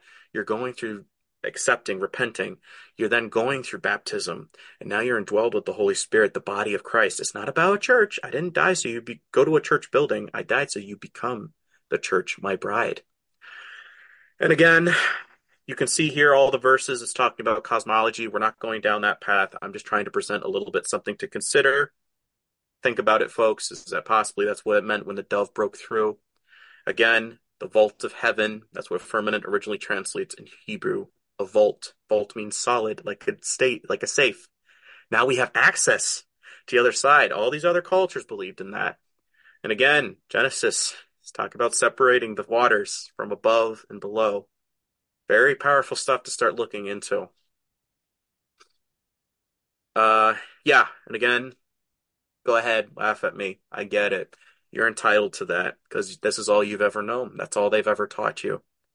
The earth is his footstool, and it's funny that the people who control the globe, they all have flat earth as their logo. Also divided up into 33 grids. 33 connects to Mount Hermon. 33rd parallel, 33 degree Mason, the alchemy knowledge of ascending. We don't need God. So if you don't believe me, I'd start asking those logos. Go after them. Don't go after me. And again, Sheol, the abyss, waters above, waters below. If they're hollowed out, now you can put fire down there for hell. You want to join them so badly? Well, guess what? I drained up a place just for them. They're the bottom of the tub, and you can go join them after judgment. You really don't want to accept my son in this gift that I'm offering you. And again, Kabbalah, Sheol, you see the great serpent of the abyss. Uh, here, here it is. Um, take, for example, the celebrated rabbi throughout the Jewish religions world, Gaon of Vilna. It was uh, he who taught us the Kabbalah's doctrine inside Judaism, vaunted tree of life. There resides a great and sacred serpent whose masculine name is Leviathan and whose feminine name is Melkut. And the sacred serpent, the Kabbalah teaches that in the coming messianic age shall rise from the abyss to conquer the Gentiles, that you being you and me, and exalt God's chosen people, the Jews. This Leviathan, the holy piercing serpent, is expected Messiah, prophesied to appear, the one who will supernaturally possess the bodies of the world's Jews and lead them to global domination and glory. This strange doctrine, accepted by the majority of today's Orthodox rabbis, also makes the bold claim that the Jews are a holy race of wise and virtuous serpent beings. Collectively, world Jewry is claimed to be the very incarnation on earth of the holy serpent. So we have Holy Spirit, Holy Serpent. Mm-hmm. Which one you want to choose? Um, could this be what the true Messiah, the Lord of the universe, Jesus Christ, meant when he confronted the wicked Pharisaic Jews, equivalent to today's Orthodox Jewry, by flatly declaring, ye serpents, ye generations of vipers? Don't have to believe me, but that's taken from the book Bloody Zion by Edward Hendry, Amazon banned. Absolutely great book. Again, don't have to believe me. But again, that's a Masonic symbol with the uh, compass down below. What is he pointing to? A mountain. Note pre-flood, the center of the world, Mount Hermon. Again, with the Hail Satan, what he's doing with his other hand. That's what Anton LaVey on the Joe Pine show, demonstrating for the studio audience. This is the curse of Satan. Paramount logos, again, 22 angels. Uh, ascending, that's what it's supposed to represent. Again, I have Mount Hermon. I'll probably be updating that slide. And again, as I stated, it's divided into 33 parallel. You start seeing a lot of correlation here that I'm not just making this stuff up. The occult's Messiah is very important to them. That's the UN's tallest uh, base in the world. In the Egyptian, no, this one we already did. Cyrus is found, but um, but again, Freemasonry and Freemasonry new recruits are given the Masonic baptism. Before the ritual begins, the candidate must undress, put on clothing provided, uh, usually torn pajamas and one slipper, since clothes are linked to a person's um, identity. The initiation is uh, beginning programmed to surrender their will. Again, surrendering to the Father, surrendering to the will of man. Uh, this initiate initiate also stripped of all personal items as to exalt masonry. Uh, the next candidate is blindfolded with a noose placed around their neck only after knocking and asking for the light of Freemasonry is the blindfold removed. Later, uh, dagger is placed on the left breast with blood. Um, oaths are taken. These actions are used to capture the spirit, soul, and body of the new Mason. Um, let's see. We're wrapping up. Um, so, well, let's stop that. We'll skip. Anyways, um, what does God talk about as death for the Christian? It's sleep. We're not really dead. But again, what do they believe? You're dead, you can ascend. What is Christ teaching? The dead in Christ shall rise again. The ones who spirit not not spiritually asleep as in their everyday walk, but I'm saying they're resting in the spirit. They already know where they're going. Their their their their treasures are in heaven. Um, Paul describes death as sleep several times through all these verses. Um, yeah, every Christian then is a new man, no longer living the old life of sin, slavish obedience to human nature. He now has a higher purpose and a higher calling. Uh, to put on the new man. This is to be born again because you're now transforming your life. You're now becoming what Christ has called you to be. Whereas and again, for, when I was talking, sorry. sorry, sorry, Brandon. Whereas for the occult and what you tend to see with elites, people who are dabbling in these types of fields, there's definitely a fear of death and a fear of what comes yes. next. They know that yes. there's judgment beyond the physical world. So what do they do in the physical world? They live life to the fullest extent. They have all the earthly things they can possibly have to make themselves feel full where that void yep. of God is.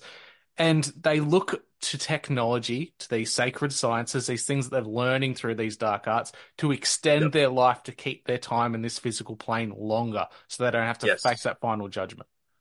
Yes or somehow are diluted to the point where it's like maybe he doesn't exist because like you know Albert Pike yes. keeps saying like you know he's actually the problem. You can you can actually outdo him. You know, you just do this, do that, and you can outdo him. And it's very scary, but that's actually when some of them are deluded enough to thinking. And I almost think the Star Walk of Hollywood has a little bit of a connotation to I just joined the Belt of Orion. I have ascended godhood. Uh, careful, you people. This is uh Star Remphan stuff. And again, just read Hebrews 11 with the new new insight of what all the sacrifices. Again, what people were doing to say, "I I believe in God's promise." I oh. don't know what the plan is, but I'm going to try my best to do whatever He's instructed me to do in this phase and time. So think about Hebrews 11 in that context. Well, what are we doing with the stars of Hollywood, with these these singers, these artists, these musicians? We're their followers, right? They have a followership. Yes. They're they're proxy gods. They're somewhat they're almost like the demigods of the ancient past, but without the huge mm-hmm. abilities. Their abilities are their singing voice, their acting prowess. We're still deifying them in a way that we would of ancient gods. Well, I think it was um, one of Heiser's books that in ancient Jewish cultures, the angels were known as star walkers. now we have stars of Hollywood.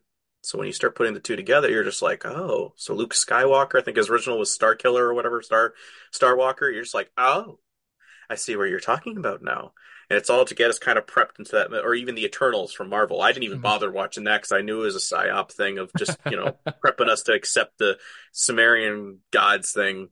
Um, but again, folks, after reading Hebrews 11 and understanding what the Holy Spirit is, for prophecy never came by the will of man, but the holy men of God spoke as they were say, uh, moved by the Holy Spirit. It wasn't because their ethnicity.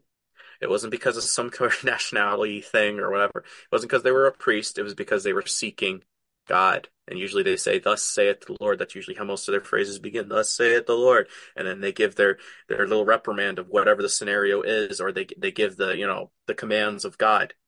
That's what we are. And again, I'm not I'm not sure about you, but I've experienced a good portion of this stuff on here. It actually it actually made me cry a little bit.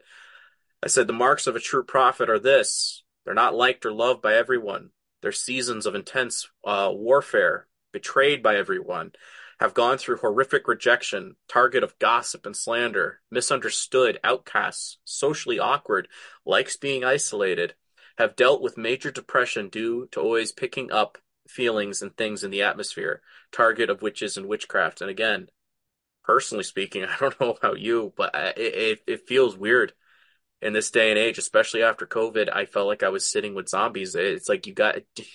Can I be real with you? Can I have a conversation? But no, I don't really care about that. But yeah, yeah, that was crazy. That was a crazy year.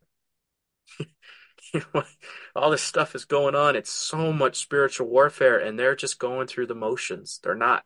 They're not trying to understand because they have so much faith, more so in the rapture than actually fulfilling what Christ commanded us to do. I had one lady tell me, if you don't believe in the rapture, you go to hell. It's, I hope for it, but I don't deny Christ, but you're saying I go to hell if I don't believe in a rapture? It's almost as if they've either eh, very li- at eh, base level skim read the Bible, or they've just gone to the blurb, so to speak, and gone, Yes. "We're all saved in the end. It's all good. I don't have to worry about all the stuff in the middle. That, that's fine. Mm-hmm. I mean, we know the ending's good, so why worry about stuff that happens in between?" Exactly. And that's what's you're spiritually asleep, people. That's what that's what it's talking about with the sower. The hardest people to reach are actually the ones in churches these days because they love the churches, they love the buildings. That's what the Pharisees and Sadducees were. They're keeping people so dumbed down, and every time Christ made a cameo in a temple, like 98% of the time, he caused a ruckus. Why? Because he challenged their preconceived notions on a passage or interpretation of Scripture. And he was calling them out, saying, This is wrong, and this is a verse to challenge you on that. And they're saying, Why is you, keep doing anything? Yeah. But again, folks, you who love the Father's Son are Israel in Galatians 3.29.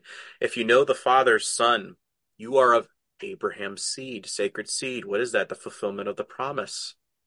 Spiritual seed. To be born again.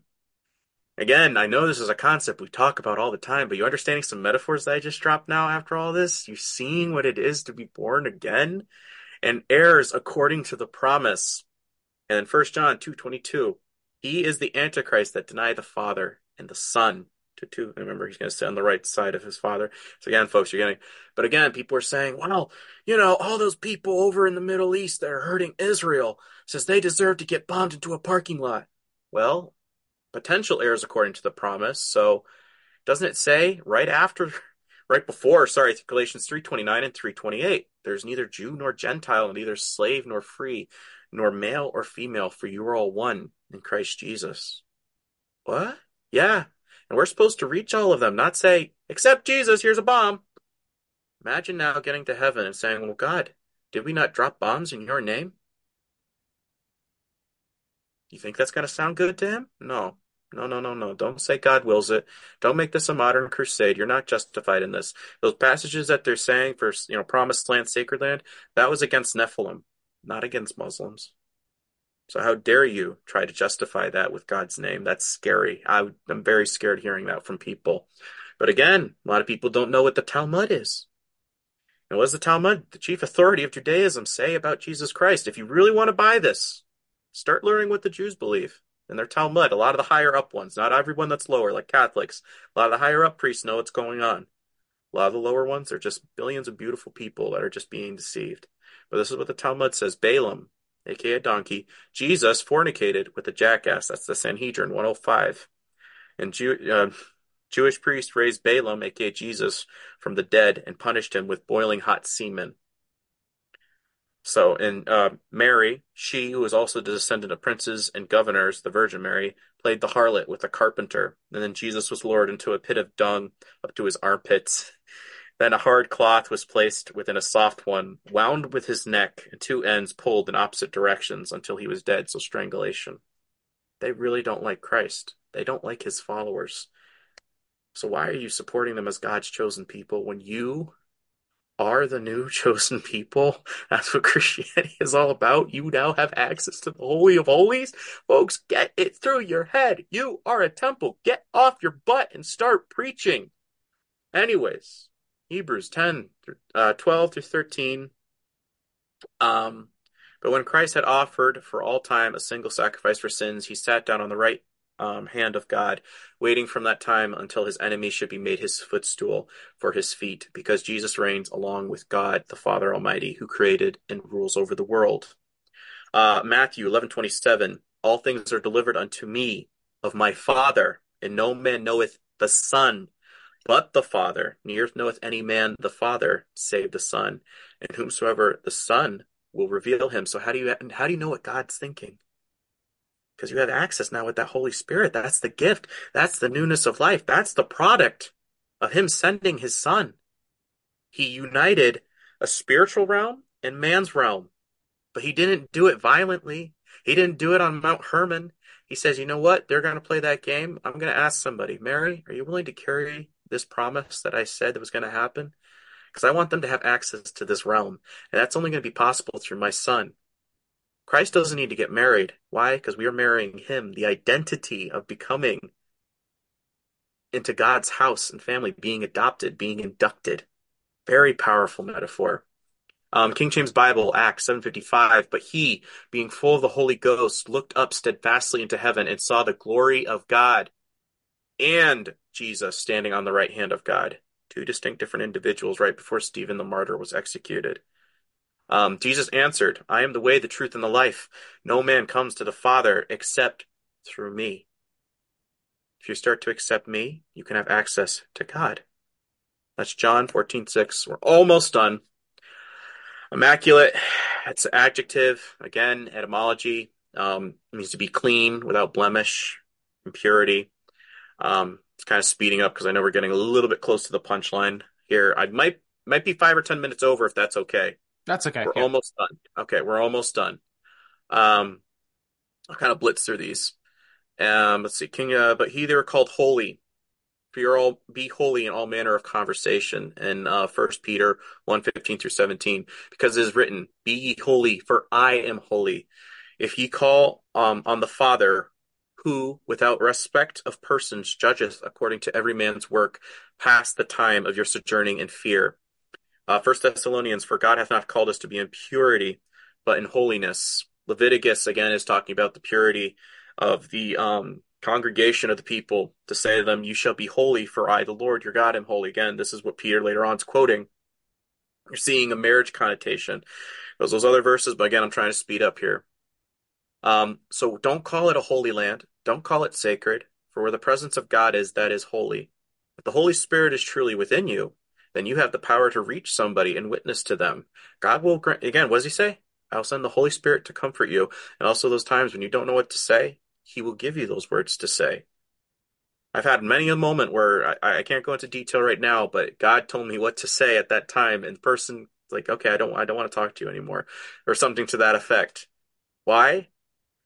I don't even remember thinking of that stuff. It literally just like, okay, I'm going to utilize this mouth because he needs to hear this right now, and they didn't want to listen. So that's up, that's on them. I tried to, I tried to reach them and convict their heart. Again, where was the Ark of the Covenant? It was in the Holy of Holies. You want to know why we probably really can't find it right now, folks? Because when that veil was ripped in two, God says, I can now indwell all of them. I don't need to be in this little box. Pretty powerful stuff. And again, know ye not, greater is he that is within you. And again, Hebrews 10, 19 through 20. Therefore, brothers and sisters, since you have confidence to enter the most holy place by the blood of Jesus, by a new and living way, open for us through the curtain that is his body. Veils being ripped in two. And again, trying to explain the genital significance. Male. What's the significance of it? Points upward, pointing to the Creator God, an acknowledgement that your seed comes from Him. You were created by Him. You were made in His image. Your pleasures come from Him. Your instrument used to procreate is a nod towards the Creator Himself. What does Nimrod do? That's a sign of defiance. The phrase mother comes from Nimrod doing his own mother. Think about it, folks. What is that? It's basically saying, I don't like the design that you created. I'm going to perverse it. And that's why we get monoliths all over the place. Washington, D.C. Yeah, this is why Masons have a little bit of that beef with them because I can become my own God. I can become a, a, greater being without the creator God. A female, circular, enclosed, a channel, a womb.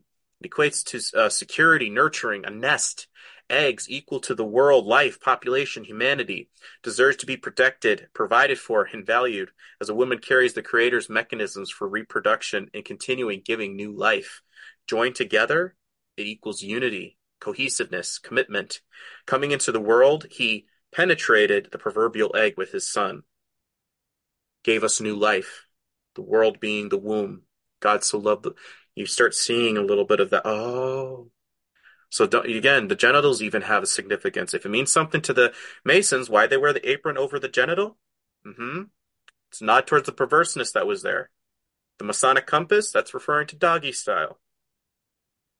Start thinking about that, folks, because God has a significance for this, but He doesn't want us to think like that. He wants us to appreciate what He did for us, that everything has a purpose. The seed has purpose. The Holy Spirit, immaculate conceived, has purpose. And again, husbands, love your wives, even as Christ also loved the church and gave himself for it, that he might sanctify and cleanse it with the washing of water and word. Water, again, firmament, and word became flesh, that he might present it to himself a glorious church, aka ecclesia, not having a spot, a wrinkle, or any such thing, that it should uh, be holy or without blemish. And I, again, something to note Jeremiah 3 8. A lot of people skip over this part. And I saw for all the causes whereby backsliding Israel committed adultery, I had put her away and given her a bill of divorce. Yet her treacherous sister Judah feared not and went and played the harlot also. And then Jeremiah 3:12, a couple verses later, go proclaim this message towards the north. Return, faithless Israel, declares the Lord. I will frown on you no longer, for I am faithful, declares the Lord. I will not be angry forever. Why? Because I'm going to send my son. He's going to fix this. There'll be a new marriage, a new contract. And again, I have up here in the upper right, we were talking a little bit about the golden calf, Christmas tree. Christmas tree is a nod towards regeneration and Tammuz, how we justify it. Oh, God knows my heart. Again, I say feminism because feminism is impulsive. It relies on defense and emotions connected to things as opposed to spiritual. Am I doing this because it's spiritually right? Feminism is a spirit of rebellion and submission and purpose, just like the Christians. If you're not submitting to God and His Son, it's to die to self daily, people. Paul writes this, and we're not adding that into our lives. We keep incorporating what the secular world is teaching and preaching. Um, I'll wind up around here. We're almost done. Like I think two more slides if that. And again, significance of a veil. Once the veil is lifted, aka ripped in two, it means she is no longer under the ownership of her father and brothers. Anyone else swooning uh, for this? Uh, sorry, sorry, that's irrelevant. Um, some of the lifting of the veil as symbolically consummating the marriage. Father, into thy hand I commit thy spirit. Rip. Right then and there, folks. Why? Because a marriage was just conceived. And again, resembling another thin membrane, the hymen, that will be physically penetrated. Again, the veil represents the separation between the bride and the divine, and the lifting of the veil symbolizes the bride's spiritual union with her husband. Remember, bride of Christ. Now, I'm just going to give this thing as a synopsis, and we'll close around here. Um, if you're not familiar with communion, folks, start looking at it from this perspective. There was a cup ceremony, ancient Israel, where dad said, Okay, I found a girl. I think you're a good prospect. Uh, sorry, a man. I think you're a good prospect for my daughter. You're of good standing. You're financially able to provide for her. So, what am I going to do? I'm going to give you this cup.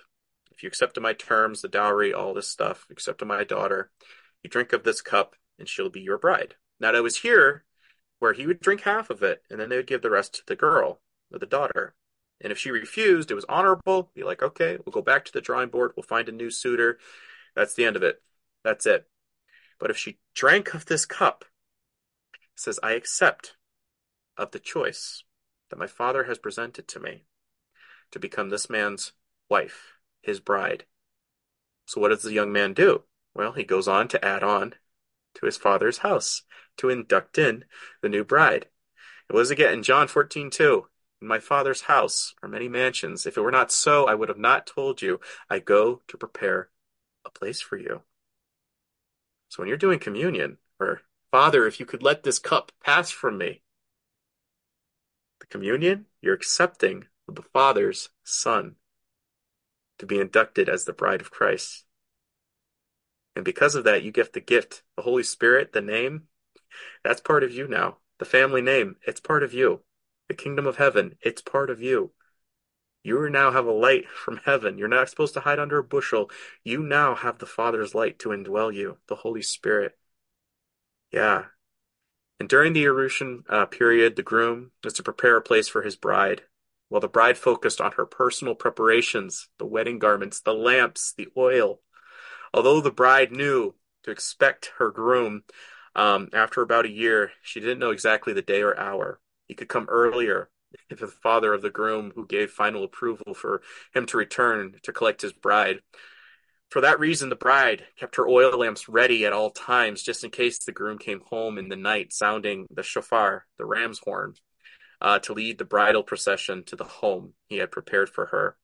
In the parable of the ten virgins in Matthew 25, 1 through 13, Yeshua, Jesus likened the kingdom of heaven to a special period of Arusin, when the groom comes for his bride.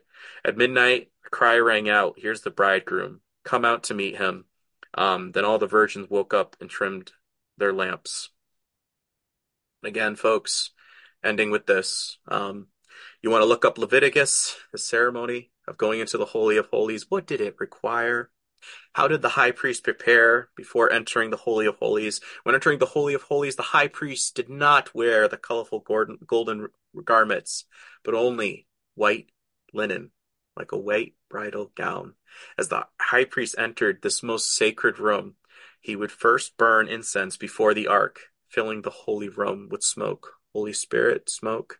Husbands, love your wives as the Christ loved the church and gave himself for her Start to understand this, folks, because then we get in Revelation, let us be glad and rejoice and give him glory, for the marriage of the Lamb has come, and his father has made herself ready, and his wife has made herself ready. Revelation 19:7.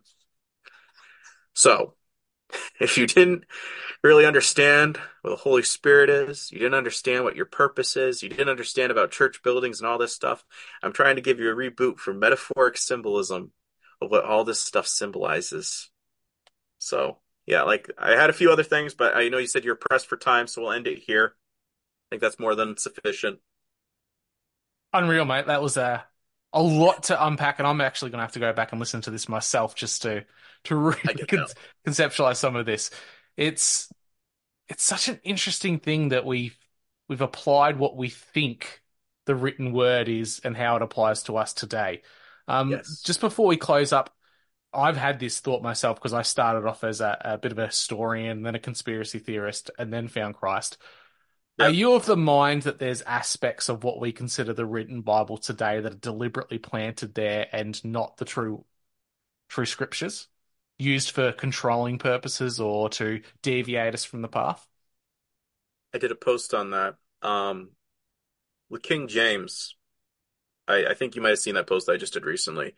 But I think what they were trying to do is delude the concept of what God's real name is, or you know, calling him Yahweh instead we call him God. And again, um, Lord, when the lords of London, or you, you know, your servitude, Lord, ser- and and serf. I think what they were trying to do is because okay, now that the masses are able to speak English and they, you know, we're no longer doing this in Latin, let's give them the names of Nimrod and the occult because we're you know we're underground, but let's try to get them to buy this concept. Even when they say amen, they'll be worshiping an Egyptian god or something like that. I think they were trying to be funny. Everything else I think is pretty sound.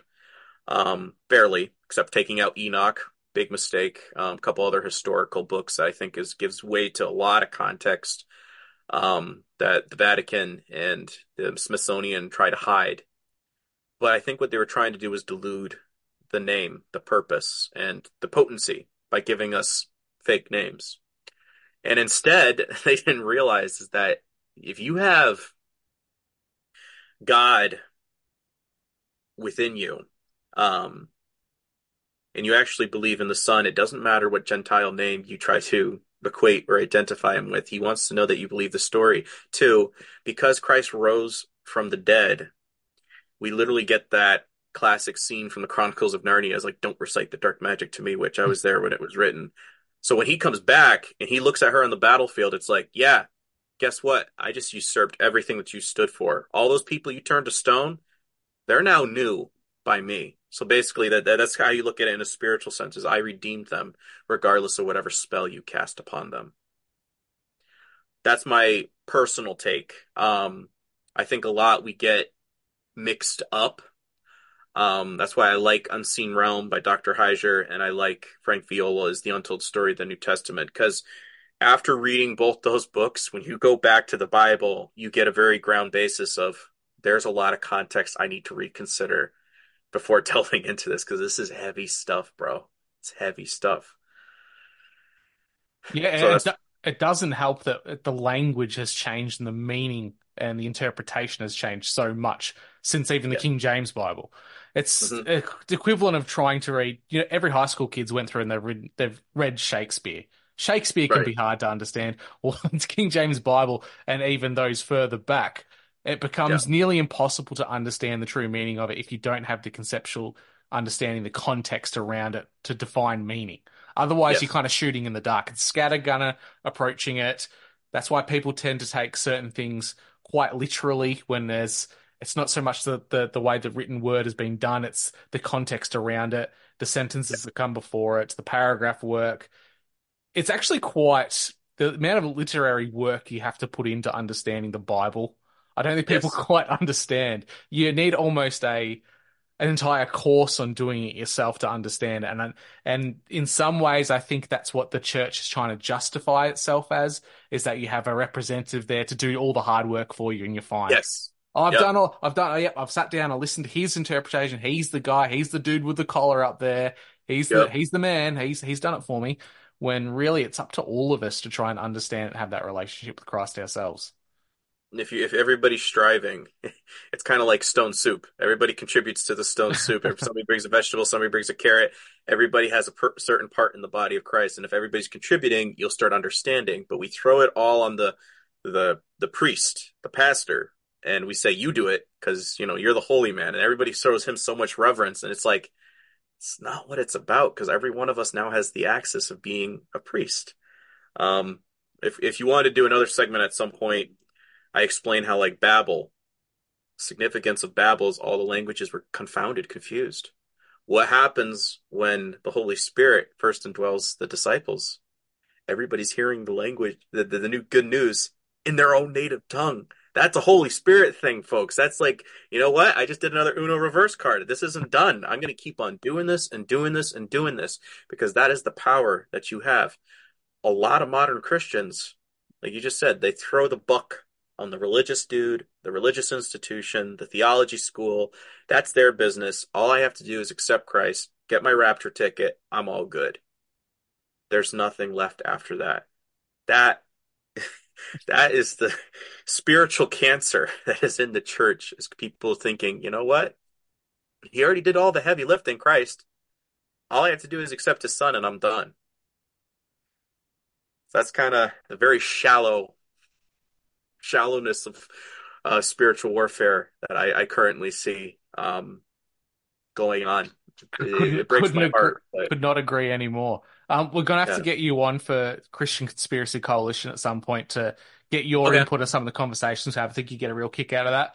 Um, for the listeners who haven't heard, this is the first time hearing you. Where can they find your work? Yep. Um, you can find me on Patreon, uh, Mana Daily Podcast. I think it's all one word. If not, try it around a couple variations. Um, I'm opening up a BitChute for some of the stuff that's probably going to get canceled and censored on Instagram, which is uh, lower underscore 101. Going to be opening up an Instagram page, Man Mana Daily uh, Podcast again. Um, trying to open up so many things so they have a hard time quelching me.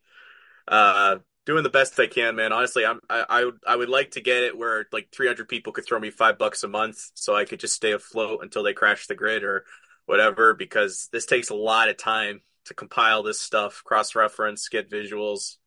Um, but yeah, that's where you guys can find me. Um, I'm not probably going to be doing YouTube, Rumble as well. Uh, Man Daily Podcast. You can find me on that. Fantastic. Thank you for coming on, Brandon. Um, excellent show. Can't wait to have more conversations in the future. Likewise, I appreciate you having me on. Thank you. All right, everyone. You have a good night. Hey, everybody, it's closing time. You don't gotta go home, but you can't stay here.